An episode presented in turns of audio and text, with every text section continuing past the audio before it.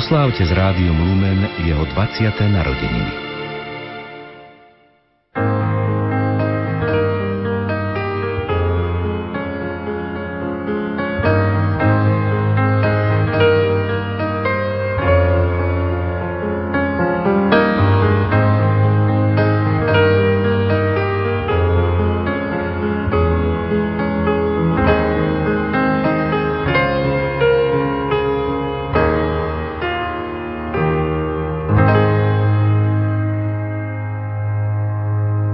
Vieru sa musíme starať a chrániť si ju ako vzácný poklad a najvyššiu hodnotu terajšieho života. Tento neoceniteľný dar môžeme stratiť. Svetý Pavol pre takouto stratou vystríha Timoteja. Bojuj dobrý boj, aby si mal vieru a dobré svedomie, ktoré niektorí odvrhli a stroskotali vo viere. Aby sme vo viere žili, rástli a vytrvali do konca, musíme sa živiť Božím slovom, Musíme si od pána vyprosovať, aby ju rozmnožoval, musí byť činná skrze lásku, musí sa vyznačovať nádejou, musí mať korene vo viere cirkvy. Teraz však ešte žijeme vo viere a nie v nazeraní a poznávame Boha akoby v zrkadle, len nejasne, iba čiastočne. Viera, žiarivá ako ten, v koho verí, sa často prežíva v temnote, môže byť vystavená skúške – Svet, v ktorom žijeme, sa často zdá byť veľmi ďaleko od toho, o čom nás ubezpečuje viera. Skúsenosť so zlom, utrpenia, nespravodlivosti a smrť akoby protirečili. Dobrej zvesti. Môžu otriasť vierou a stať sa pre ňu pokušením. Musíme sa preto obracať na svetko viery. Na Abraháma, ktorý veril v nádeji proti nádeji, na panu Máriu, ktorá napredovala na ceste viery, a vošla až do noci viery, keď sa podielala na utrpení svojho syna až po temnotu jeho hrobu a na mnohých iných svetkov viery.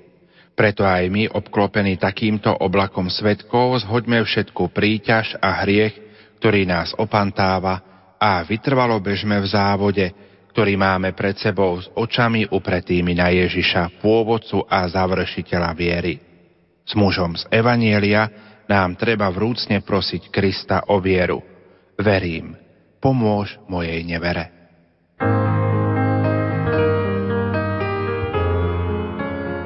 Milí poslucháči, myšlienkou z knihy Kresťan v službe Novej evangelizácie od autorov Monsignora Štefana Sečko a Monsignora Pavla Janáča v sobotu večer otvárame ďalšiu časť našich šiestých rozhlasových duchovných cvičení už o chvíľu prepojíme do rozhlasovej kaplnky svätého Michala Archaniela, odkiaľ vám v priamom prenose ponúkneme eucharistickú adoráciu, ktorú bude viesť exercitátor šiestých rozhlasových duchovných cvičení, bansko-bystrický diecézny biskup Monsignor Marián Chovanec.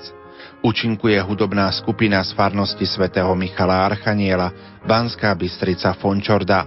Techniku prenosu zabezpečuje Peter Ondrejka. Zo štúdia Rádia Lumen vám nerušené počúvanie a hlboký duchovný zážitok praje Pavol Jurčaga. Koncom marca pre vás pripravujeme rozhlasové duchovné cvičenia s biskupom Monsignorom Marianom Chovancom. Keďže slávime celosvetový rok viery a zároveň slovenský rok svätých Cyrila a Metoda, témou našich duchovných cvičení bude viera. Naša kresťanská viera. Už po šiestý krát prináša Rádio Lumen prostredníctvom rozhlasových duchovných cvičení svetlo Ježišovho Evanielia.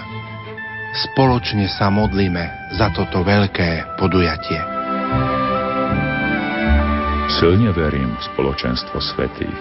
Verím na veľkú moc príhovoru tohto spoločenstva a preto teraz všetkých vrúcne prosím o tie modlitby od štvrtku do soboty tesne pred kvetnou nedelou rozhlasové duchovné cvičenia vo vysielaní Rádia Lumen.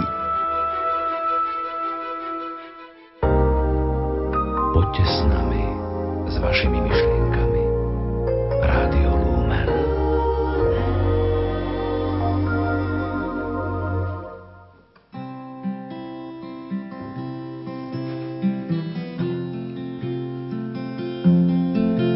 Mm-hmm.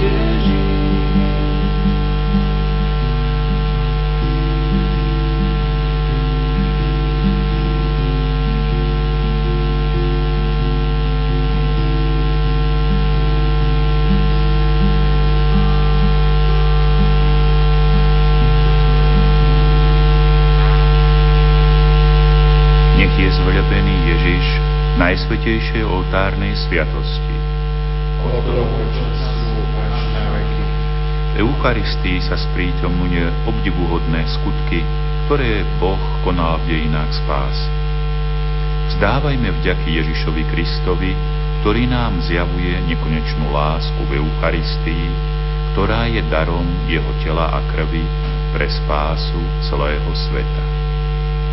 Spoločne volajme, vzdávame Ti vďaky, Pane, Spasiteľ sveta. Vzdávame Ti vďaky, Pane, Spasiteľ sveta. Vzdávame Ti vďaky, Pane, za veľké znamenia Tvojej lásky, ktoré sa nám odhaľujú v Evaníliu radostnej zvesti chudobných. Vzdávame Ti vďaky, Pane, Spasiteľ sveta. Vzdávame Ti vďaky, Pane, že si nám zjavil milosrdnú tvár Otca, ktorý ťa poslal vykúpiť svet. Vzdávame Ti vďaky, Pane, Spasiteľ sveta. Vzdávame Ti vďaky, Pane, za Eucharistiu, za dar Tvojho tela a krvi, obetovaný na odpustenie našich hriechov. Vzdávame Ti vďaky, Pane, Spasiteľ sveta. Vzdávame Ti vďaky, Pane, za príjmanie Tvojho tela a krvi, ktoré nás pretvára v Teba, aby sme boli svetkami Tvojej lásky. Vzdávame Ti vďaky, Pane, Spasiteľ sveta. Pane a Spasiteľ náš, Ty voláš ľudí, aby sme prostredníctvom Eucharistie, svetosti jednoty, boli jedno srdce a jedna duša. A aby ťa svet spoznal. Prosíme ťa, vytvor medzi nami jednotu aj počas tejto adorácie, lebo Ty žiješ a kráľuješ na veky vekov. Amen.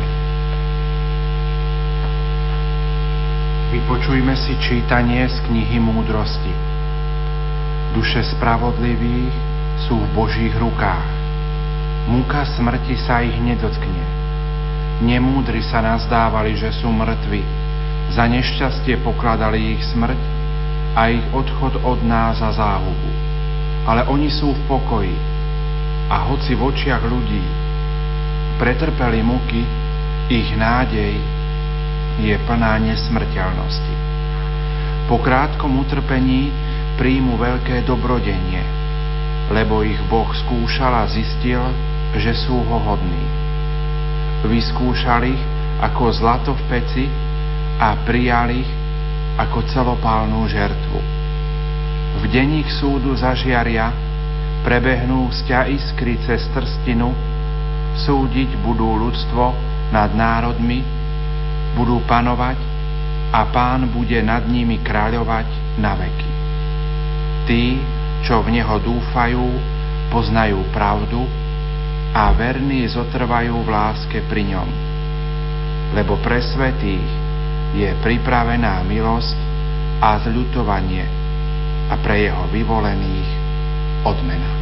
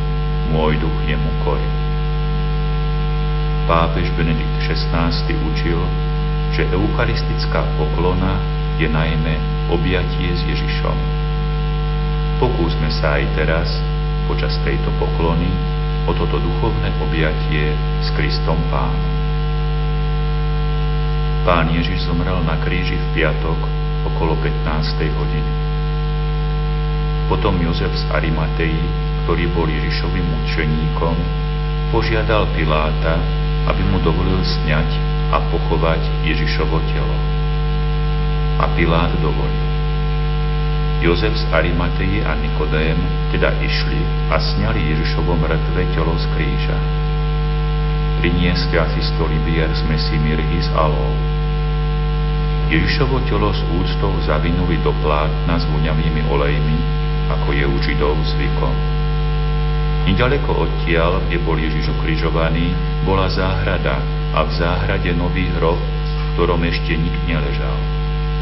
Ježiša narýchlo pochovali v tomto novom hrobe. Nauč nás, Pane, mať v úcte hroby našich zosnulých. Nauč nás zúčastňovať sa na pohreboch, ktoré pre tých, čo veria v Tvoje zmrtvých stanie, musia byť piesňou vzdávania vďaky za dokonaný život a za splnené úlohy na zemi. Nauč nás pozerať sa s úctou na ľudské telo, ktoré bude mať účasť na väčšnom šťastí. Pane, keď si vystúpil do neba, uviedol si tam naše ľudské telo a pozval si nás naším telom do domu Tvojho milujúceho Otca. Ďakujeme Ti za toto pozvanie Nebudeme mať komplexy pred inými, dokonalými, netelesnými bytostiami, lebo Ty sám, jednorodený Syn Boží, oddel si si naše ľudské telo, pričom si ho urobil božským telom a dal si mu krásu, ktorú nemá žiadne stvorenie. Pane Ježišu, Jozef a Nikodém, ktorí s úctou pochovali Tvoje telo, sú pre nás vzorom. O čo viac musíme my preukazovať Tvojmu sviatostnému telu úctu, keď viac a lepšie vieme, kto si. Veríme a vyznávame, že tu pod spôsobom chleba si naozaj prítomný Ty sám, večný Boh, pravý človek, vykupiteľ sveta, ten, pre ktorého sa oplatí žiť aj zomrieť.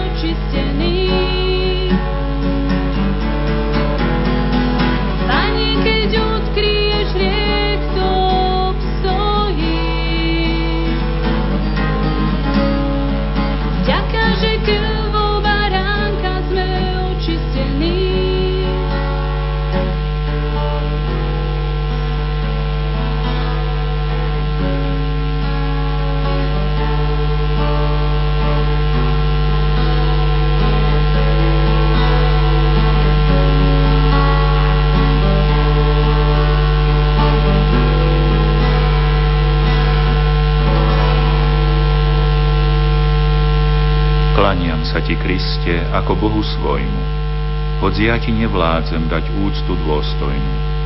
Preto vrúcne vzývam vás, anielské zbory, nech sa spolu s vami môj duch jemu korí.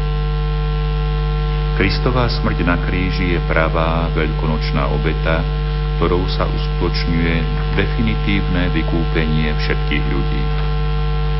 Kristus je baránok, ktorý sníma hriech sveta, a zároveň je obeta novej zmluvy, ktorá uvádza človeka do spoločenstva s Bohom, lebo je vyliatá za všetkých na odpustenie hriechov. Táto Kristova obeta je jediná a jedinečná.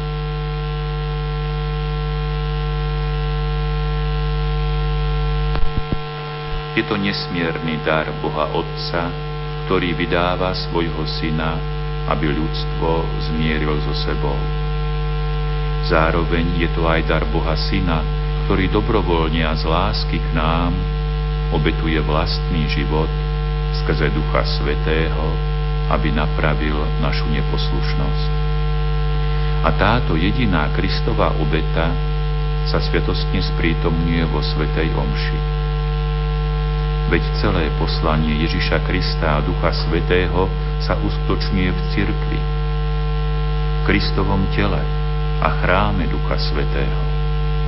Duch Svetý pripravuje ľudí, predchádza ich svojou milosťou, aby ich pritiahol ku Kristovi.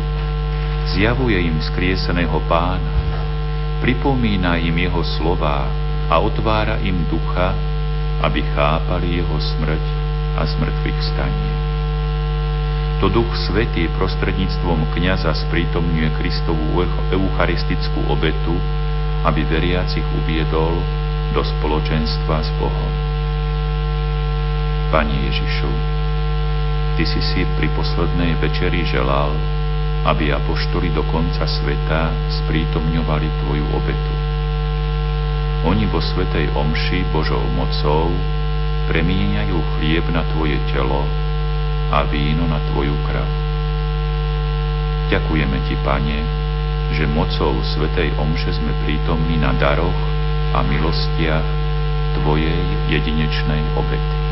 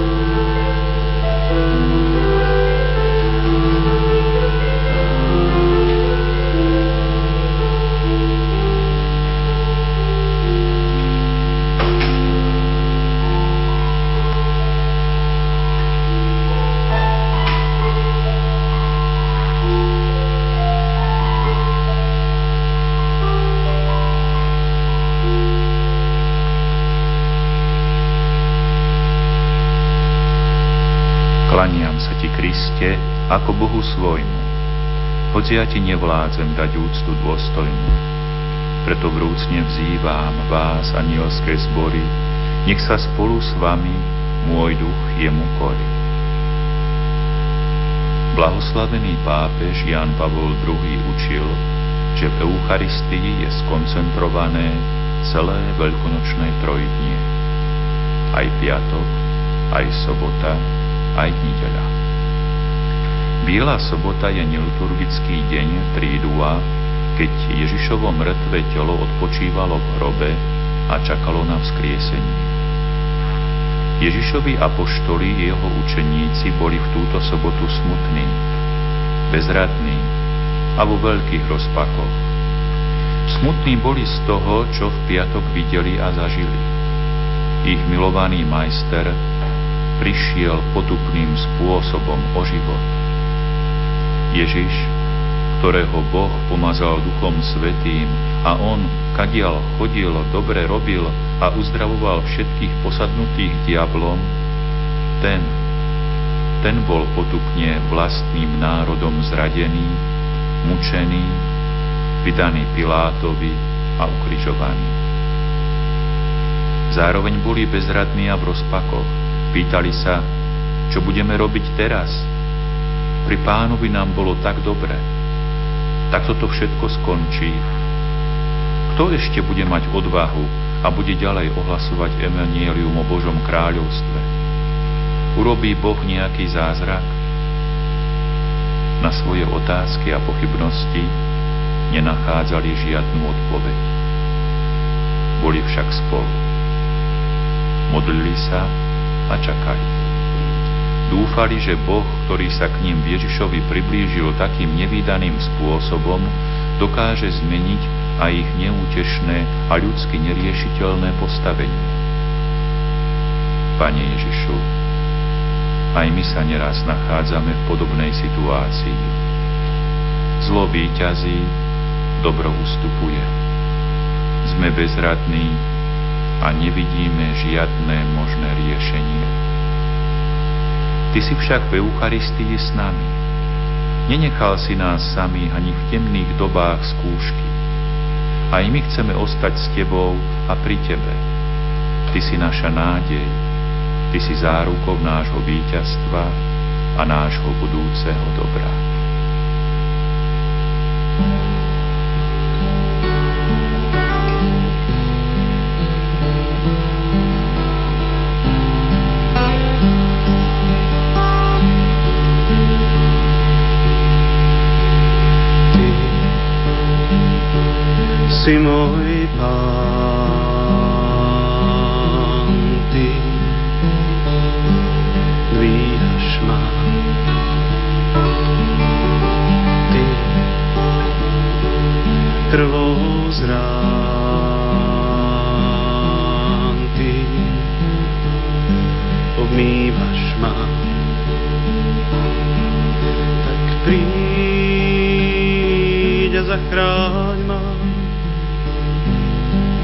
Ja padám pod ťarchou svojich vín, tak príď a nenechaj ma tam. Tak príď a naplň svoj chrám, tak príď a zachráň ma. Ja padám pod ťarkou svojich vín. Tak príď a nenechaj ma tam. Tak príď a naplň svoj chrám. Tak príď a zachráň ma. Ja padám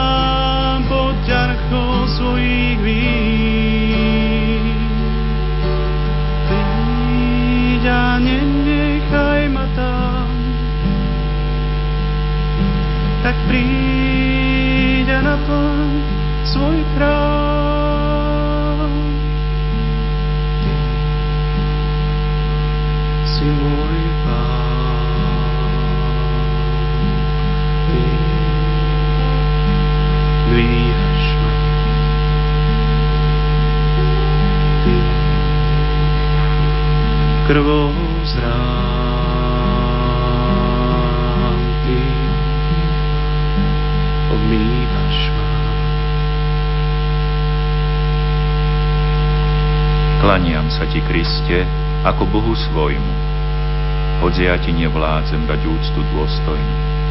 Preto vrúcne vzývam vás, anielské zbory, nech sa spolu s vami môj duch jemu korí. Už vieme, že Eucharistia sprítomňuje nielen celé trídúm, teda nie len utrpenie Veľkého piatku, smútok Bielej soboty, ale aj radosť a víťazstvo Veľkonočnej nedele. Matúš Evangelista napísal, že keď pominula sobota, na úsvite prvého dňa v týždni prišla Mária Magdaléna a iná Mária pozrieť hrob. V tom nastalo veľké zemetrasenie, lebo z neba zostúpil pánovanie. Pristúpil, odvaril kameň a sadol si naň. Jeho zjav bol ako blesk a jeho odev biely ako sneh. Strážnici strnuli od strachu z neho a ostali ako mŕtvi. Aniel sa prihovoril ženám. Vy sa nebojte. Viem, že hľadáte Ježiša, ktorý bol ukrižovaný. Nie ho tu, lebo vstal, ako povedal. Poďte, pozrite si miesto, kde ležal. Ženy rýchlo vyšli z hrobu a so strachom i s veľkou radosťou bežali to oznámiť jeho učeníkom. A hľa, Ježiš im išiel v ústrety a oslovil ich. Pozdravujem vás. Oni pristúpili, objali mu nohy a klaňali sa mu. Pane, našu adoráciu dnes konáme s vďačnosťou za Tvoje zmrtvých staní. Priznávame otvorene, že sa bojíme smrti a nechceme sa rozlúčiť s našim telom. Iba tí naši bratia, ktorí kvôli chorobe, chorobe tela veľa trpia, chceli by sa od neho oslobodiť. Ale to je viac túžba po úteku od utrpenia ako rozlúčka s telom. Požehnaj, Pane, trpiacich a daj im silu, aby vytrvali na svojej krížovej ceste. Podporuj ich svojou milosťou, dokiaľ ich utrápené telo nespočinie v hrobe a duch v rukách Tvojho milujúceho Otca. Ďakujeme Ti, Pane, za Tvoje zmrtvých vstaň. Súčasne si spomíname na tisíce a milióny hrobov, v ktorých odpočívajú telá našich bratov. Oni očakávajú svoje zmrtvých vstaní. Zahľadení na Teba, môžeme s úplnou istotou našej viery čakať na tento slávny deň, keď sa stretneme s nimi v jase Tvojej božskej slávy. Pane Ježišu, skutočne prítomný v oltárnej sviatosti. Klaniame sa Ti a objímame ťa. Dal si nám milosť približiť sa k Tebe, keď si trpel a bol si opustený Pomohol si nám obstáť v skúškach smútku a bezradnosti. A teraz nás pozývaš k sebe ako víťaz nad hriechom a smrťou. Ponúkaš nám nový život, život nadprirodzený, život božský a nepredstaviteľne krásny. Ján Evangelista zaznačil tvoje útešné slova. Veru, veru hovorím vám, ak nebudete jesť telo syna človeka a piť jeho krv, nebudete mať v sebe život. Kto je moje telo a pije moju krv, má väčší život a ja ho vzkriesím v posledný deň. Lebo moje telo je pravý pokrm a moja krv je pravý nápoj. Kto je moje telo a pije moju krv, ostáva vo mne a ja v ňom.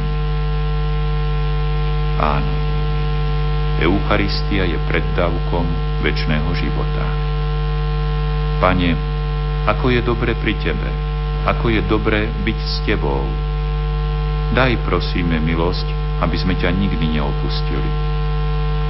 Aby som ťa ja často a hodne príjmal do čistého srdca. Veď vytrvať pri Tebe znamená výťaziť a navždy žiť.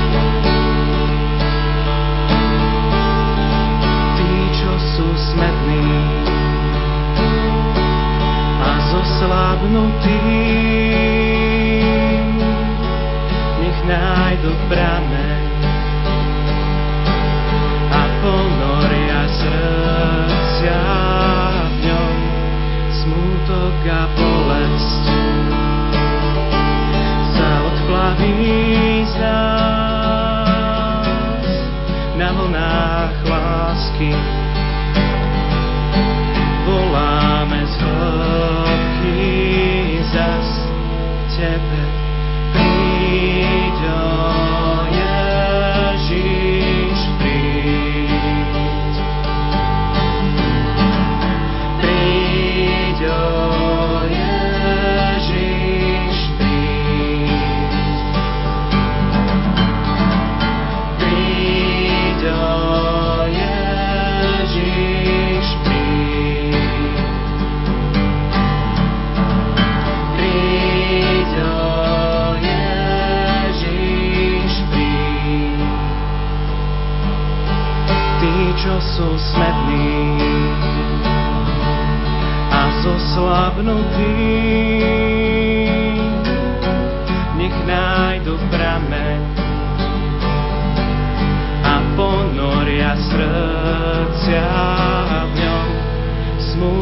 Evangelista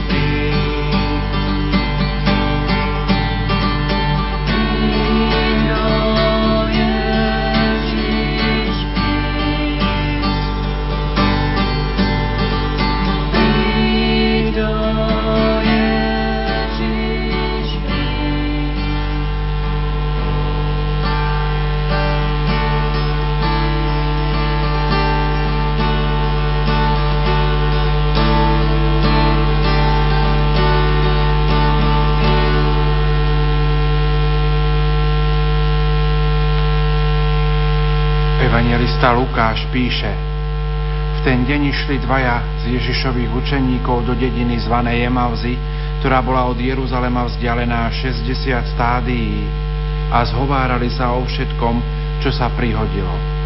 Ako sa tak zhovárali a spoločne uvažovali, priblížil sa k ním sám Ježiš a išiel s nimi. Ich oči boli zastreté, aby ho nepoznali a spýtal sa ich, o čom sa to cestou zhovárate? Zastavili sa zronení a jeden z nich menom Kleopas mu povedal Ty si varí jediný cudzinec v Jeruzaleme, ktorý nevie, čo sa tam stalo v tých dňoch. On im povedal A čo? Oni mu vraveli, no s Ježišom Nazareckým, ktorý bol prorokom, mocným čine i v reči pred Bohom, aj pred všetkým ľudom, ako ho veľkňazi a naši poprední muži dali odsúdiť na smrť a ukrižovali a my sme dúfali, že on vykúpi Izrael. Ale dnes je už tretí deň, ako sa to všetko stalo. Niektoré ženy z našich nás aj nalakali. Pred svitaním boli pri hrobe a keď nenašli jeho telo, prišli a tvrdili, že sa im zjavili anieli a hovorili, že on žije. Niektorí z našich odišli k hrobu a zistili, že je to tak, ako vraveli ženy, ale jeho nevideli.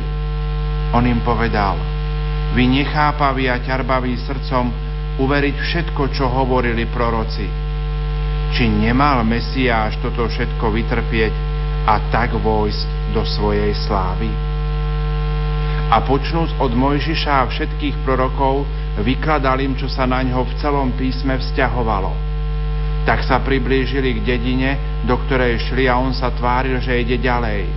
Ale oni naň naliehali, zostan s nami, lebo sa zvečerieva a deň sa uschýlil. Vošiel teda a zostal s nimi. A keď sedel s nimi pri stole, vzal chlieb a dobrorečil, lámal ho a podával im ho. V tom sa im otvorili oči a spoznali ho. Ale on im zmizol. Tu si povedali, či nám nehorelo srdce, keď sa s nami cestou rozprával a vysvetloval nám písma. A ešte v tú hodinu vstali a vrátili sa do Jeruzalema.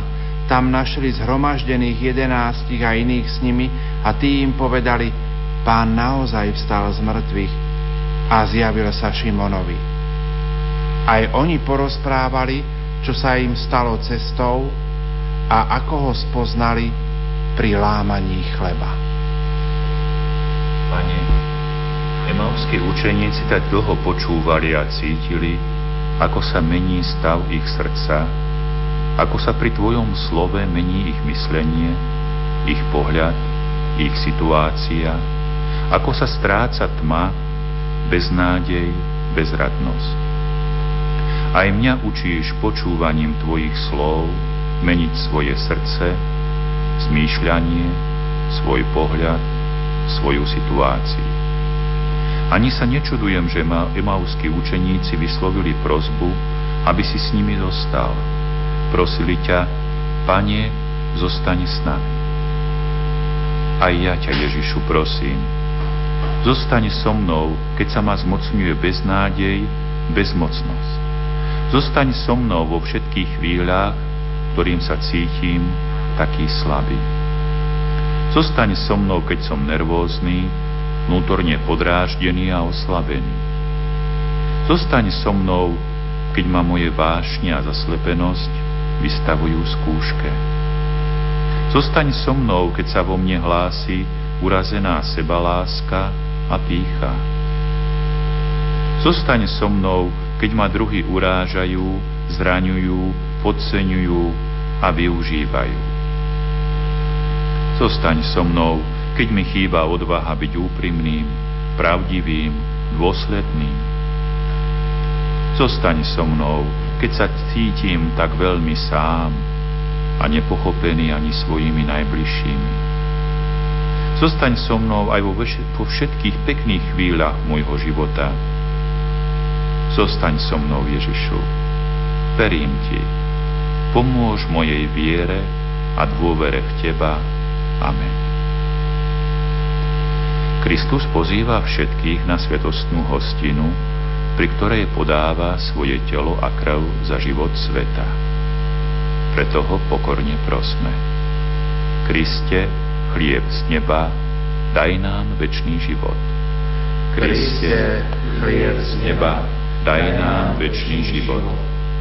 Kriste, Syn živého Boha, Ty si prikázal sláviť eucharistickú obetu na svoju pamiatku obohacuj svoju církev verným slávením svetých tajomstiev. Kriste, chlieb z neba, daj nám večný život. Kriste, jediný kňaz Najvyššieho, Ty si zveril kňazom sviatostnú obetu, daj nech vyjadrujú životom, čo slávia vo sviatostných znakoch. Kriste, chlieb z neba, daj nám večný život. Kriste, mana z neba, Ty utváraš jedno telo z tých, čo majú účasť na jednom chlebe zvelaďuj pokoj a svornosť všetkých, čo veria v Teba. Kriste, chlieb z neba, daj nám večný život. Kriste, nebeský lekár, Ty v Eucharistii dávaš liek nesmrteľnosti a závdavok z mŕtvych stania. Daj chorým zdravie a hriešníkom nádej na odpustenie. Kriste, chlieb z neba, daj nám večný život. Kriste, kráľ budúceho veku, Ty si nám prikázal, aby sme slávením svetých tajomstiev zvestovali Tvoju smrť, kým nepríde sláve. Daj nech všetci zosnulí veriaci majú účasť na Tvojom zmrtvých staní. Kriste, chlieb z neba, daj nám väčší život. Zostaň s nami, Pani Ježišu, lebo sa zvečerieva. Sprevádzaj nás životom, roznecuj naše srdce a zobúdzaj v ňom nádej, aby sme ťa so svojimi bratmi a sestrami poznávali v písme a pri lámaní chleba. Lebo Ty si Boh a žiješ a kráľuješ s Bohom Otcom v jednote s Duchom Svetým po všetky veky vekov. Amen. Sláva Otcu i Synu i Duchu Svetému. Ako bolo na počiatku, tak nech je teraz i vždycky, i na veky vekov. Amen. Ctíme túto sviatosť slavnú, zbožne skloňme kolena. Bohoslužbu starodávnu, nahrať nová znešená. Pomôž zmyslom, ktoré slabnú, viera s láskou spojená. Otcu, Synu,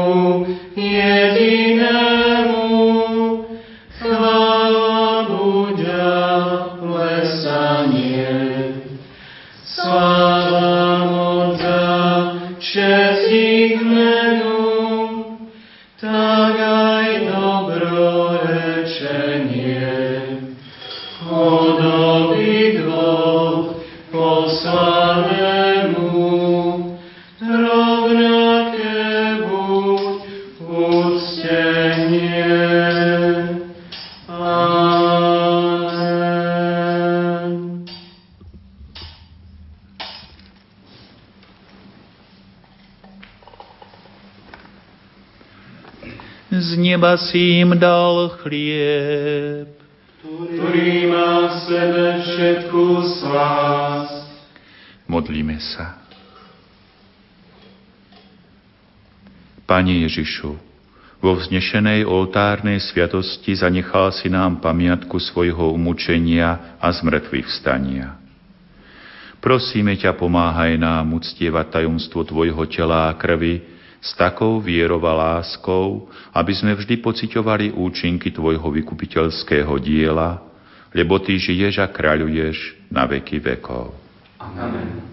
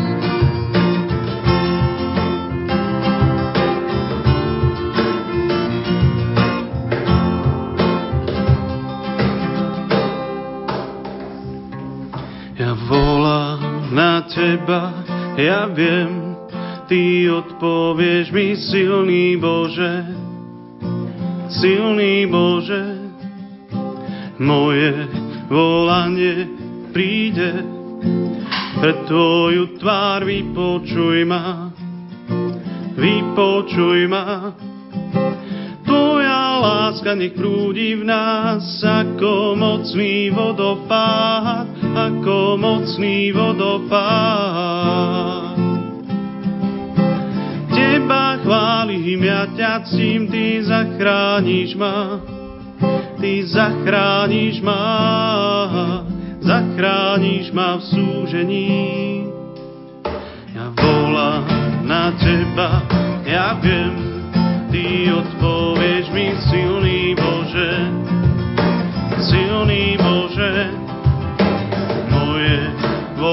volanie príde.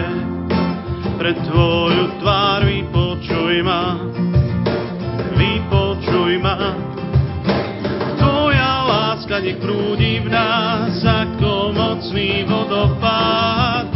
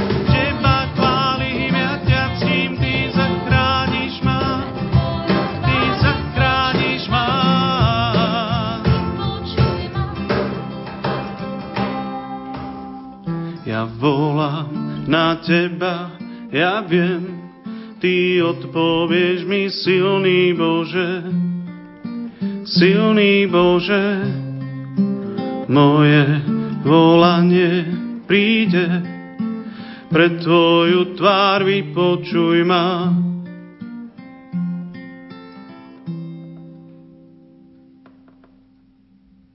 Milí poslucháči, v uplynulých minútach sme vám v rámci šiestich rozhlasových duchovných cvičení ponúkli priamy prenos eucharistickej adorácie z rozhlasovej kaplnky svätého Michala Archaniela, kde sa nachádzajú aj relikvie krvi blahoslaveného Jána Pavla II. a blahoslavenej sestry Zdenky Šelingovej. Eucharistickú adoráciu viedol exercitátor rozhlasových duchovných cvičení, banskobistrický diecézny biskup Monsignor Marián Chovanec.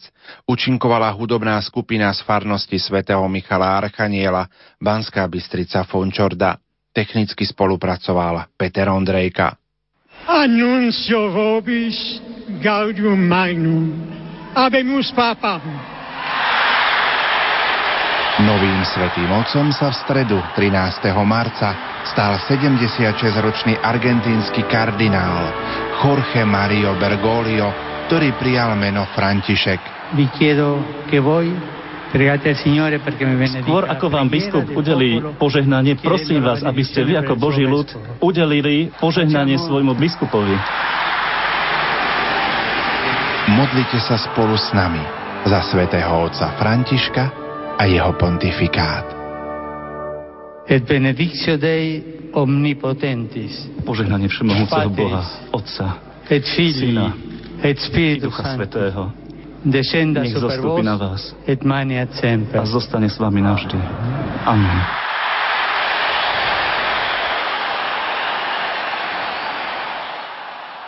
Pápež František sa uplynulú nedelu pomodlil prvýkrát modlitbu Aniel pána s veriacimi na Svetopeterskom námestí.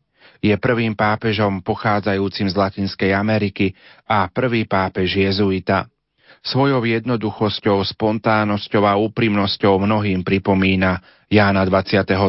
dnes už blahoslaveného pápeža Angela Roncalliho. Je teda 265. nástupca svätého Petra a 266. pápež. Jeho príhovor počas modlitby aniel pána smeroval k téme Božieho milosrdenstva. Poďme si ho spolu vypočuť.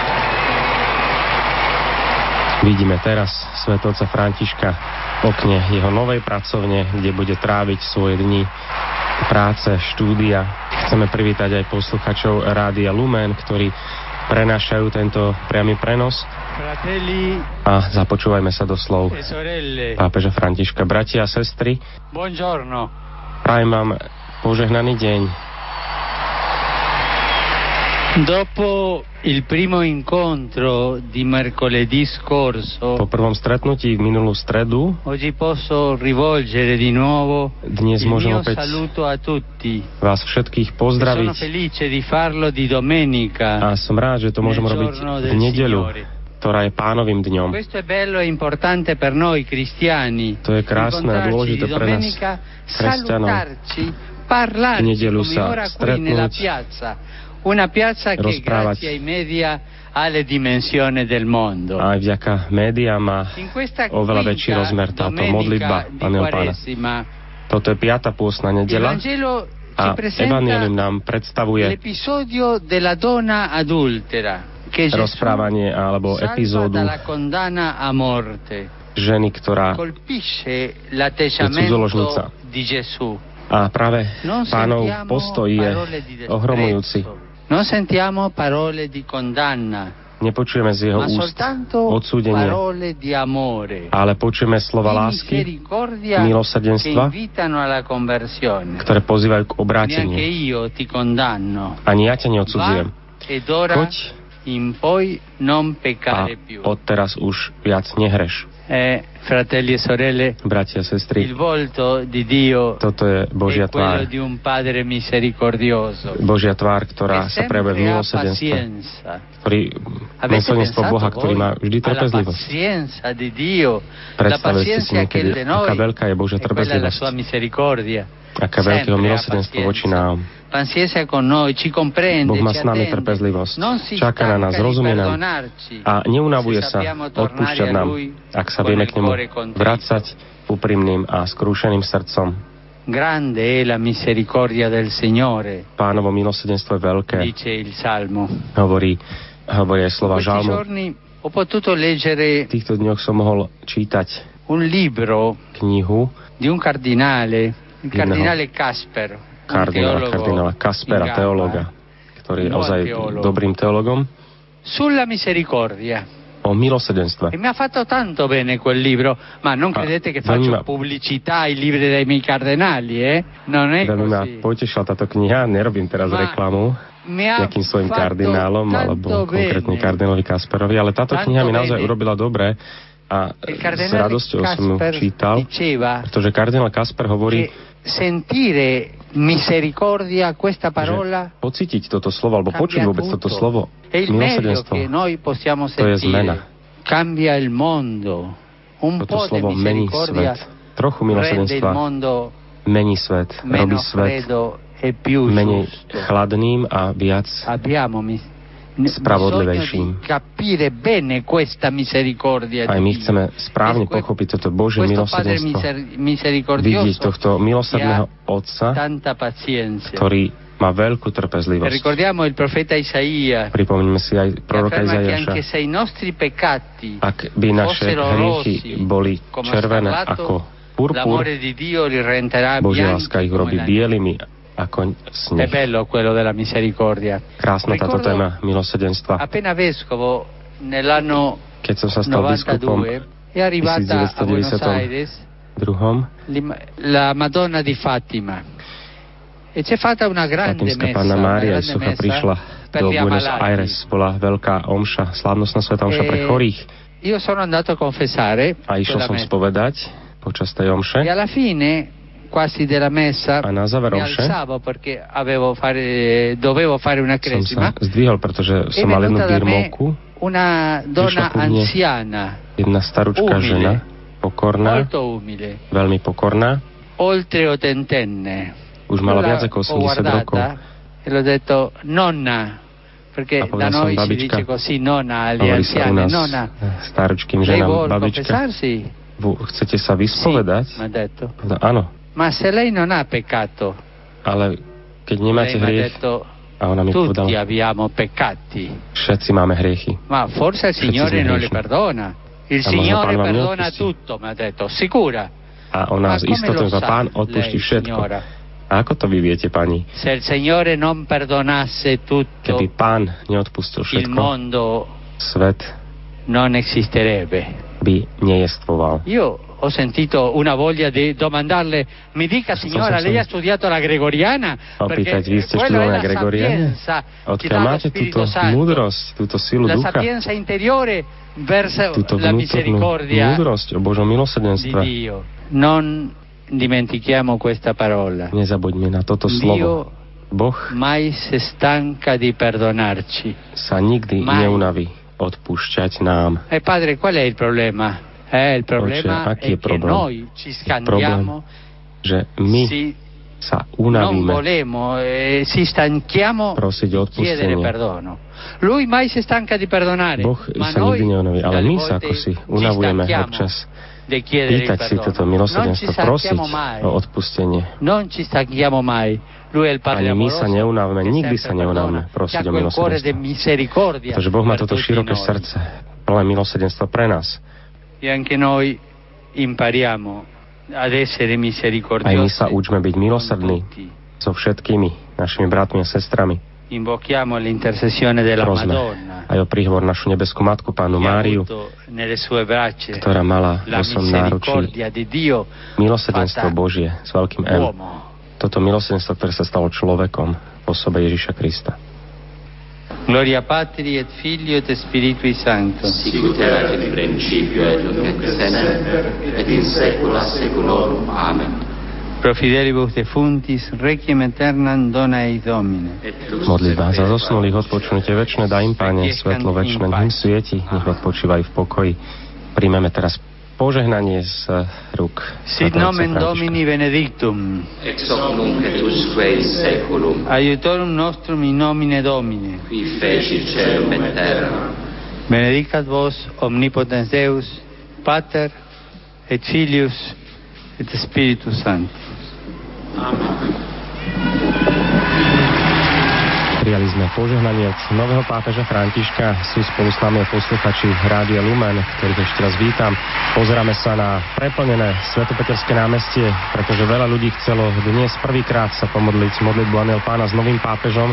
Plné sú aj uličky, ktoré vedú na Svetopeterské námestie. Pápež pokračuje vo svojom príhovore. un cordiale saluto a tutti i pellegrini. Srdečne pozdravujem všetkých pútnikov Grazie della vostra accoglienza Vďaka za e vaše delle vostre prijatie. za vaše modlitby. Modlite sa za mňa, prosím vás o to. E a, objímam. E Všetkých bratov a sestry Ríma. A toto objatie venujem aj, aj všetkým tým, ktorí prišli z ďaleka, nielen z Talianska, ale di aj z ďalekých krajín a svoje objatie venujem aj tým, ktorí nasledujú prostredníctvom rádia a televízie, teda aj nám.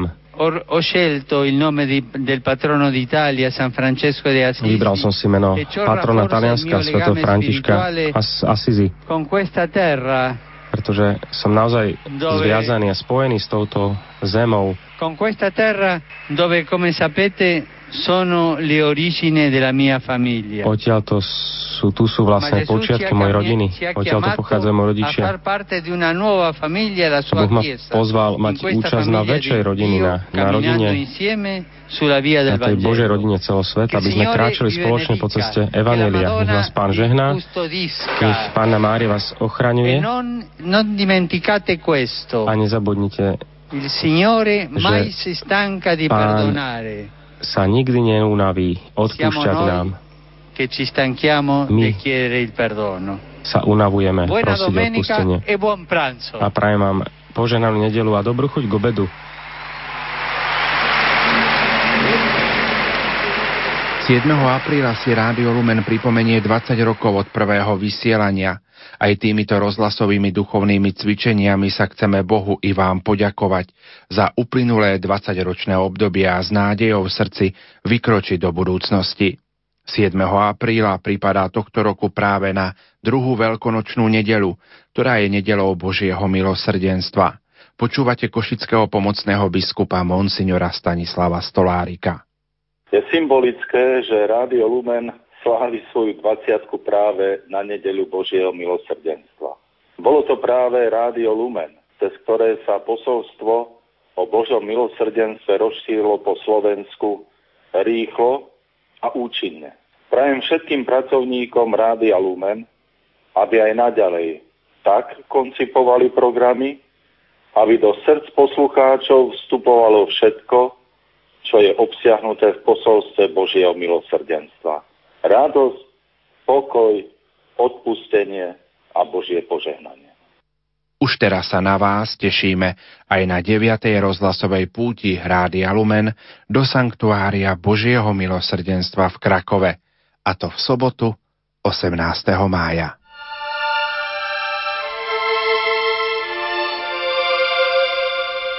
Šieste rozhlasové duchovné cvičenia s biskupom Monsignorom Marianom Chovancom prinesú pokoj a nádej do vašich domovov.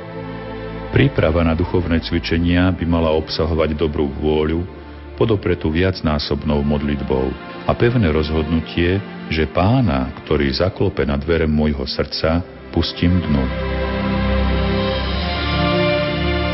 Milostivý čas v rozhovore s Bohom budeme prežívať od štvrtka 21. marca do neskorej noci v sobotu 23. marca. Pozývam všetkých poslucháčov Rádia Lumen k počúvaniu a prežívaniu rozhlasových duchovných cvičení s motom Viera je poklad života. Nalaďte sa na chvíle, kedy Boh bude prostredníctvom oca biskupa hovoriť priamo k vám.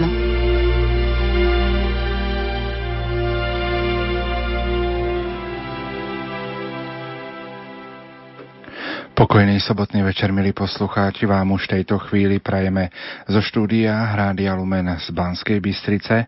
Na úvod sa chceme ospravedlniť za technickú poruchu počas eucharistickej adorácie, ktorá vznikla na trase prenosu z rozhlasovej kaplnky do vysielacieho štúdia. Za pochopenie a porozumenie ďakujeme. Ja chcem už v tejto chvíli privítať v štúdiu Rádia Lumen počas tretieho dňa našich šiestých rozhlasových duchovných cvičení exercitátora Bansko-Bystrického diecézneho biskupa Monsignora Mariana Chovanca. Otec biskup, vitajte v štúdiu ďakujem, Rádia Lumen. Ďakujem. Už o chvíľku sa započúvame do ďalších siedmých prednášok, ktoré máte na dnešný večer pripravené. Ja pripomeniem ešte kontakt do štúdia, ktorý vám bude v dispozícii lumen zavináč lumen.sk a naše SMS-kové čísla 0911 913 933 a 0908 677 665. V tejto chvíli pre vás aj naďalej vysielajú majster zvuku Peter Ondrejka a moderátor Pavol Jurčaga. Už o chvíľu sa započúvame do prednášok otca biskupa.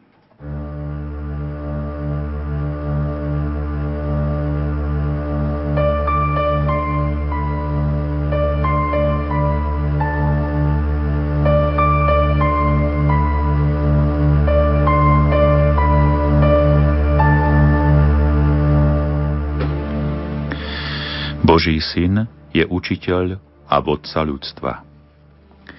Každá odborná škola musí mať aj praktickú výchovu. Teória a prax musia byť v nich tak harmonicky sklbené, aby sa navzájom obohacovali a doplňali. Veď tieto školy sú predovšetkým na to, aby žiakov odborne pripravili na nejakú kvalifikovanú prácu. K najťažším úlohám prácam človeka patrí práca na sebe. Zvládnutie svojho života, byť zrelým, byť svetým človekom.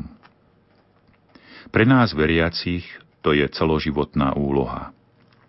Zvládnuť túto úlohu nemožno bez výchovy svedomia. Už od prvých detských rokov táto výchova vedie človeka k poznávaniu a zachovávaniu vnútorného zákona, vnímaného morálnym svedomím. Rozumná výchova učí mravným čnostiam. Ochraňuje alebo oslobodzuje od strachu, sebectva a pýchy. Chráni tiež od nezdravých pocitov viny a hnutí samolúbosti, ktoré pochádzajú z ľudskej slabosti a z ľudských chýb. Pri takomto formovaní svedomia je Božie slovo svetlom na našej ceste. Toto svetlo si máme osvojovať vierou a modlitbou a uvádzať ho do života. Pomáhajú nám pritom dary Ducha Svetého, ako aj dobré príklady iných. A vedie nás učenie predkladané autoritou cirkvy. Zdravá kresťanská výchova svedomia potom zaručuje slobodu a prináša pokoj srdca. Najlepší a najkrajší príklad čnosti a svetostí nám predstavil Ježiš. Starozákonný prorok Joel volal takto. Synovia Siona, plesajte a radujte sa v pánovi, svojom Bohu, pretože vám dá učiteľa spravodlivosti. Po príchode Božieho Syna na svet mohol autor listu Hebrejom konštatovať. Mnoho ráz a rozličným spôsobom hovoril Boh otcom skrze prorokov. V týchto posledných dňoch prehovoril k nám synovi, ktorého ustanovil za dediča všetkého a skrze ktorého stvoril aj svet. On je odblesk jeho slávy a obraz jeho podstaty, a udržuje všetko svojim mocným slovom. Naozaj, vtelením Ježiša sa Boh priblížil k človeku. Nadviazal s ľuďmi dialog. Učil, ako sveto žiť v tele, aby sme nielen teoreticky, ale najmä prakticky spoznali Božie požiadavky, spoznali Božie pravdy. Z Evanílií vieme, že Ježiša volali učiteľom jeho priatelia i nepriatelia. Ježiš bol nazývaný všetkými rabi.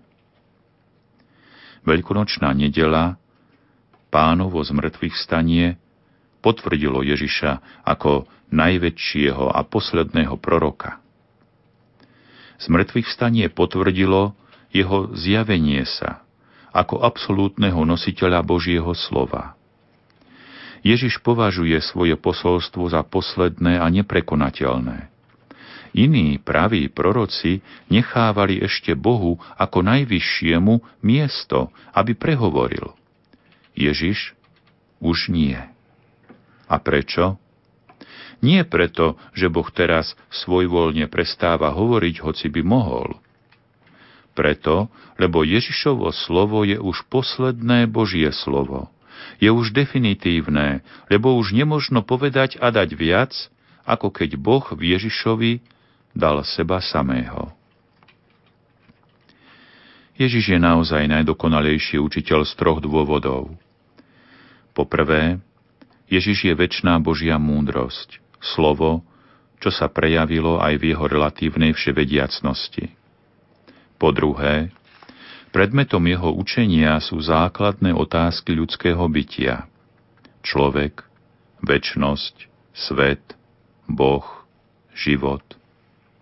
A po tretie, v Ježišovi sa láska v pravde stáva tvárou jeho osoby. On používal ten najlepší spôsob vyučovania. Učil vlastným príkladom, dával prednosť živému ústnemu prejavu predpísaným slovom, jednoducho objasňoval ťažké pravdy. Používal podobenstva, príklady, prirovnania. Podľa exegétov je spísaných asi 70 Ježišových podobenstiev a 50 menších príkladov. Toto všetko robí Ježiša schopným učiť a viesť. Obe úlohy spolu súvisia a v starom Izraeli boli vyjadrené mesiášskými titulmi pastier a kráľ. Stačí, keď si pripomenieme slova aniela Gabriela, ktoré povedal Panne Márii pri zvestovaní. Neboj sa, Mária, našla si milosť u Boha. počneš a porodíš syna a dáš mu meno Ježiš. On bude veľký a bude sa volať synom Najvyššieho. Pán Boh mu dá trón jeho otca Dávida. Na veky bude kráľovať nad Jakubovým rodom a jeho kráľovstvu nebude konca. Kristova kráľovská moc má základ vo vtelení, umocnenie vo vykúpení a naplnenie v parúzii.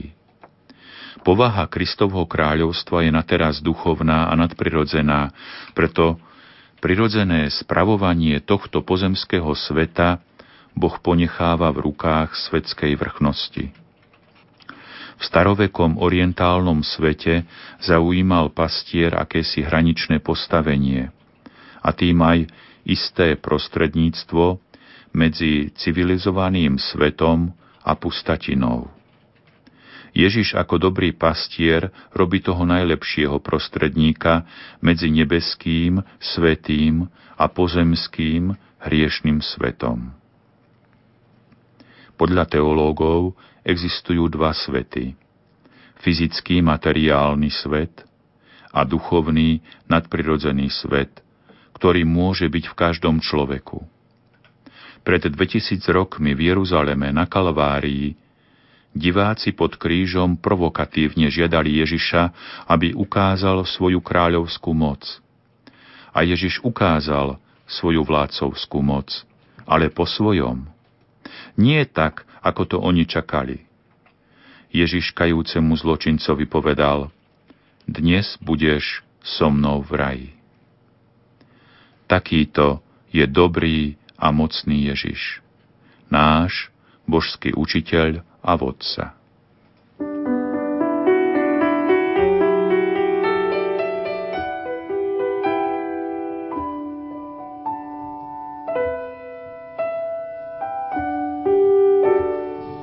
Ja sa aj na chválu Božiu celá zem a s radosťou slúžte pánovi. S plesaním vstupujte pred jeho tvár a zvelebujte jeho meno. Ja sa aj na chválu Božiu celá zem a s radosťou slúžte pánovi. S plesaním vstupujte pred jeho tvár a zvelebujte jeho meno. On je náš Boh, je náš Pán, sme jeho ľud a jemu patríme. Ja sa aj na chválu Božiu celá zem a s radosťou slúžte pánovi. S plesaním vstupujte pred jeho tvár a zvelebujte jeho meno.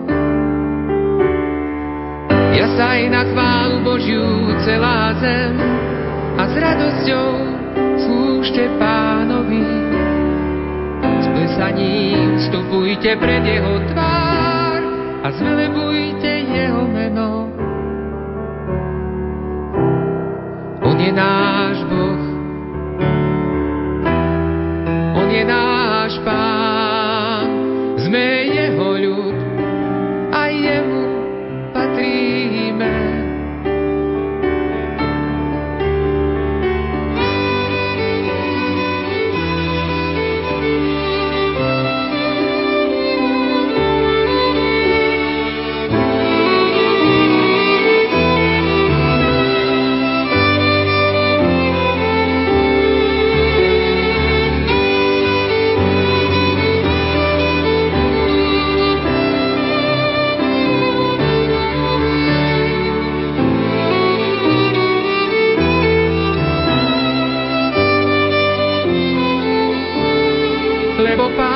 dobrý a vždy milosrdný. A jeho vernosť z pokolenia na pokolenie. A jeho vernosť z pokolenia na pokolenie.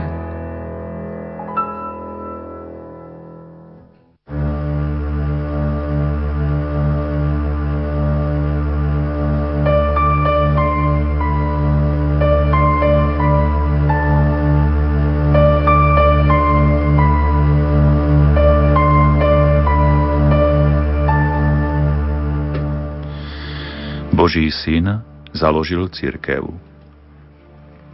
Minulý rok vyšla v Spojených štátoch amerických zaujímavá kniha. Volá sa Sedem mýtov o katolíckej cirkvi. Napísal ju Christopher Kačor, profesor filozofie na Univerzite v Los Angeles. Profesor konštatuje, že mnoho nepriateľstva voči katolíckej cirkvi je založené na nevedomosti a predsudkoch. A aby tej hrubej nevedomosti o cirkvi bolo čo najmenej, filozof sa rozhodol písať. Aj my teraz pouvažujeme nad založením a existenciou Kristovej cirkvy a boli by sme radi, keby sa aj touto úvahou podarilo odstrániť určité predsudky o nej. Hneď na začiatku treba povedať, že cirkev je Kristovo dielo. Nie dielo ľudí, biskupov či vladárov, filozofov či teológov, Veru tá církev, ktorá sa skladá zo svetcov aj hriešnikov, ktorej patria chyby aj jednoduchých veriacich, aj vysoko postavených, tá je naozaj Kristova. Ako je to možné? Kristus církev založil. Kristus v nej žije. Kristus si ju zamiloval a je navždy jeho nevestou. Kristová myšlienka založiť svoju cirkev patrí do rámca jeho vyhlásení o Božom kráľovstve. Výraz kráľovstvo má dynamický charakter, znamená panovanie, vládnutie. Kristom ohlasované Božie kráľovstvo má tri rozmery. Milosť, cirkev, nebo. Cirkev je pozemská fáza Božieho kráľovstva. Písmo nám ponúka viaceré obrazy tejto pozemskej etapy Božieho kráľovstva, pretože cirkev je zložitá a tajomná skutočnosť. Podľa písma cirkev je ovčinec, Božia rola, šľachtená vinica, Božia stavba, Boží dom, nevesta, Kristovo tajomné telo. Dôležité pre církev a jej štruktúru sú Ježišové slová, ako nám ich zachytil Matúš Evanielista. Ty si Peter, a na tejto skale postavím svoju církev a pekelné brány ju nepremôžu. Obraz Petra ako skaly možno najlepšie pochopiť vo svetle biblického podobenstva o múdrom človeku, ktorý si postavil dom na skale. Termín eklézia je ekvivalentom hebrejského kahal, ktoré znamená celé zhromaždenie veriacich. Slová brány pekelné ju nepremôžu, zdôrazňujú, že aj napriek činnosti zla cirkev pretrvá, pretože Boh uzatvoril s členmi tohto spoločenstva väčšnú zmluvu a oni zostanú so synom človeka navždy. Teológia o cirkvi sa začala rozvíjať už v prvom storočí. Pavol Apoštol v liste Galatianom napísal Veď ste počuli, ako som si kedysi počínal v židovstve, že som veľmi prenasledoval Božiu cirkev a nivočil som ju. Pavlov výraz Božia cirkev je slávnostný. V gréckom texte sa tento výraz nevyskytuje ako prídavné meno, ale vždy ako genitívum, církev Boha. Kým prídavné meno má vedľajšiu gramatickú funkciu, genitív viac vyjadruje vzťah vlastníctva. Teda už v tomto biblickom pomenovaní, pomenovaní církvy, vidno, že ona patrí Bohu. Kto nepríjma církev, nepríjma ani Ježiša a jeho vtelenie. Stredovekí otcovia tiež učili o cirkvi len tak, že ju privlastňovali Bohu, Ježišovi Kristovi. Didaché, náuka 12 apoštolov, pochádzajúce z oblasti západnej Sýrie, spísané okolo roku 100, obsahuje tieto slová. Pamätaj, Pane, na svoju cirkev, zbav ju od všetkého zla, urob ju dokonalou vo svojej láske a posvetenú ju priveď zo všetkých štyroch svetových strán do svojho kráľovstva, ktoré si jej pripravil. V prvých storočiach a zda najviac a najpodrobnejšie uvažoval o cirkvi rodný brat pápeža Pia I., ktorý sa volal Hermas. Hermas napísal príručku pre katechumenov, volala sa Pastier.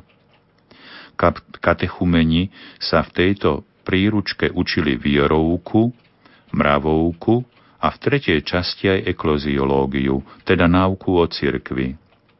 Na čo je cirkev? Aká je cirkev? Prečo cirkev existuje? Hermas prirovnal cirkev k hradu, k veľkému domu. Veriaci ľudia sú živé kamene, z ktorých Boh stavia celý dom. O veriacich ako živých kameňoch písal dávno pred Hermasom aj svätý Peter Apoštol. V prvom liste čítame takto. Dajte sa vbudovať aj vy, ako živé kamene, do duchovného domu. Skalou, na ktorej sa dom stavia, je Kristus Pán. Tento veľký dom je bezpečným obydlím, pohodlným miestom práce a odpočinku, miestom pokoja a plnohodnotného života. Je v ňom svetlo a teplo. Veď, prirodzene, každý človek chce a potrebuje niekde bývať a dobre bývať. Je zlé bývať v nekvalitnom dome, ktorý nie je postavený na skale. Je tragické byť dokonca bezdomovcom. Bývanie, ktoré nutne potrebujeme pre telo, ešte viac potrebujeme pre dušu.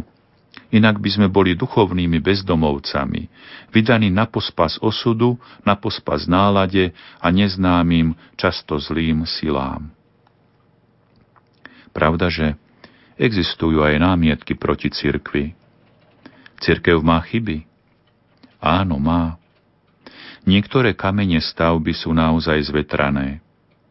Tie však Boh vyberá a reštauruje ich, ak sa dá. Živý kameň človek je slobodná bytosť. Treba, aby sme boli všetci lepšími a vtedy sa Bohu bude lepšie stavať. Nemožno však kvôli niektorým zlým prvkom odmietať stavanie domu a celú stavbu ako takú. Iní povedia, cirkev má veľa príkazov, vstupuje ľuďom do svedomia, aj mne vstupuje do svedomia. Áno, bez poriadku a rešpektovania základných fyzikálnych zákonov i stavebných noriem nemožno nič poriadne postaviť. A to nie len v prirodzenom poriadku, ani duchovnú stavbu nemožno postaviť bez poriadku. Napokon možno namietať, že cirkví a cirkevných spoločností je dnes tak veľa, ktorú si vybrať. Ako možno s istotou vedieť, ktorá je pravá? Kristová církev má štyri podstatné znaky a všetky tieto znaky sú predmetom viery. Kristová církev je jedna, je svetá, je katolícká, je apoštolská. Tieto znaky cirkvy sú znakmi jej pravosti. Všetky znaky sú nerozlučne spojené a poznateľné sú a priori prostredníctvom viery. Avšak ich historické prejavy možno zaregistrovať aj empiricky. Na základe znakov pravosti môžeme konštatovať, že Kristová církev jestvuje v katolíckej cirkvi. Buďme radi, že patríme do Kristovej katolíckej cirkvi a žijeme tak, aby sme boli Ježišovi a robili mu česť. thank you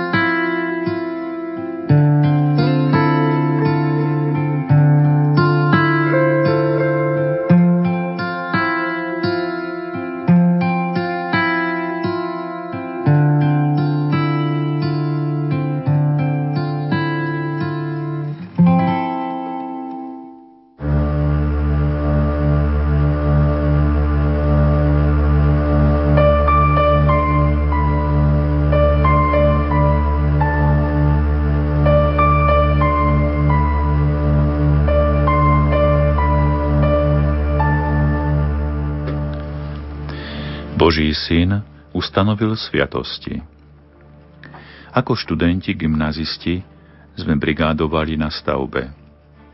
Boli sme dobrá partia, práca nám išla od ruky, tešili sme sa, pokiaľ sa nepokazila miešačka. Bola plná betónu a ostala stáť. Na blízku bol šikovný elektrikár, ktorý bol schopný a ochotný miesačku opraviť, len nemal potrebné nástroje. Keď mu tie nástroje priniesli, pustil sa do opravy. Netrvalo dlho a stroj opäť dobre fungoval. O sviatostiach zvykneme hovoriť, že sú Božími nástrojmi na posvedcovanie ľudí. Je to síce jednoduchý teologický opis, ale vyjadruje podstatu. Boh vytvoril spojenie medzi matériou a nadprirodzenou milosťou. Je pravda, že toto spojenie matéria a milosť niekoho pohoršuje. No nemalo by to tak byť. Veď Boží syn sám si vzal matériu ľudského tela a tým potvrdil starozákonnú myšlienku, že stvoriteľ má hmotu rád. Preto toto spojenie, neviditeľná vnútorná milosť a viditeľné vonkajšie znaky bolo samotným Bohom utvorené kvôli sústave človeka, ktorý je obdivhodnou jednotou dvoch dimenzií – tela a duše. Pravá, plnohodnotná ľudská viera sa musí dotýkať oboch ľudských dimenzií. Svetý Augustín, ktorý zomrel v roku 430 a patrí k najstarším starovekým teológom, poukázal na nevyhnutnosť viditeľného znaku v náboženstve. Píše, ľudia sa nemôžu zjednotiť v žiadnom náboženstve, pravom či nepravom, ak ich nespájajú nejaké rovnaké viditeľné znamenia alebo sviatosti. A Tomáš Akvinský, stredoveký filozof a teológ, tiež učilo v hodnosti sviatostí, odvolávajúc sa na prirodzenosť človeka, na jeho dušu, na jeho telo a na Božiu pedagogickú múdrosť. Kristové sviatosti veľmi úzko súvisia s vtelením Božieho Syna, a teda s najväčším tajomstvom našej viery, s tajomstvom Najsvetejšej Trojice. Ako? Boh Otec je ten, ktorý posiela na svet svojho syna aj svojho ducha. Poslanie oboch je transcendentné i historické, spoločné a neoddeliteľné. Oni dvaja poslaní tvoria základ jestvovania cirkvy, ktorá je viditeľným znakom spoločenstva Najsvetejšej Trojice a ľudí. Vo sviatostiach cirkvy koná teda celá Najsvetejšia Trojica. Boh Otec ako prapôvod a cieľ. Od Neho všetko vyšlo a všetko k Nemu smeruje. Boh Syn ako stred. On je prasviatosť. On vtelený Boh. Boh v tele. On sa permanentne sviatostne dáva svetu. Boh Duch Svetý ako stály sprítomnovateľ Kristových tajomstiev. Ježiš Kristus je stredom sviatosti, lebo On ich ustanovil a On v nich permanentne udeluje milosti. Ježišovo umývanie nôh je znakom celej jeho spásonosnej služby. Tak platí, že všetko, čo bolo na vykupiteľovi viditeľné, prešlo do sviatostí. Kristovo permanentné darovanie sa svetu nepotrebuje nejakú novú motiváciu či impuls. Motiváciu, teda sviatosť, potrebuje slabý človek. Vo sviatosti sa človek otvorí a Ježiš ho posvetí. Vo sviatostiach teda dochádza k obdivuhodnému spojeniu. Na prvom mieste Božia iniciatíva, Boh ktorý neustále posvecuje svet, a na druhom mieste slobodná odpoveď človeka, človeka vysľuhovateľa a príjimateľa sviatosti. Preto je nesprávne myslieť si, že Pán Boh je vzdialený svetu priestorovo i časovo a sviatosť túto vzdialenosť ako si preklenie.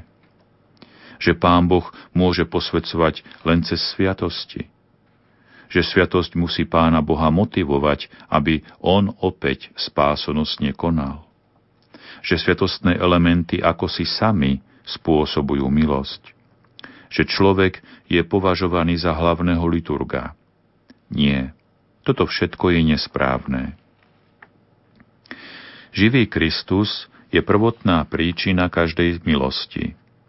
Sviatosti sú z Božej vôle nástrojovou príčinou milosti.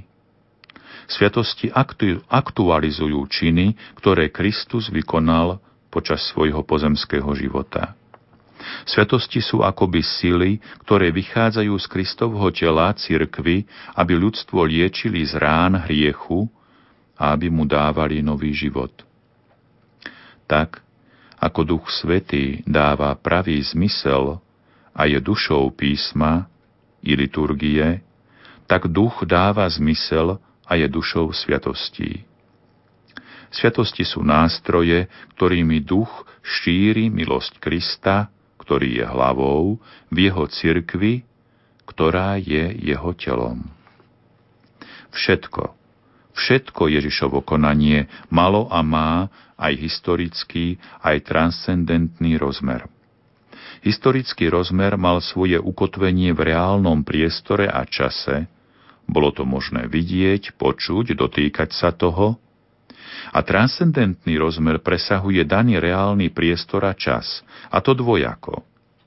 Tento rozmer poukazuje na duchovno a na nadprirodzeno a zároveň bude trvať a vytvárať stav vykúpenia sveta a svetosti človeka, a to až do konca čias. Kristové sviatosti, spolu ich je sedem, zreálňujú ono božské konanie celej Najsvetejšej Trojice v našom svete, pre naše dobro, pre naše posvetenie.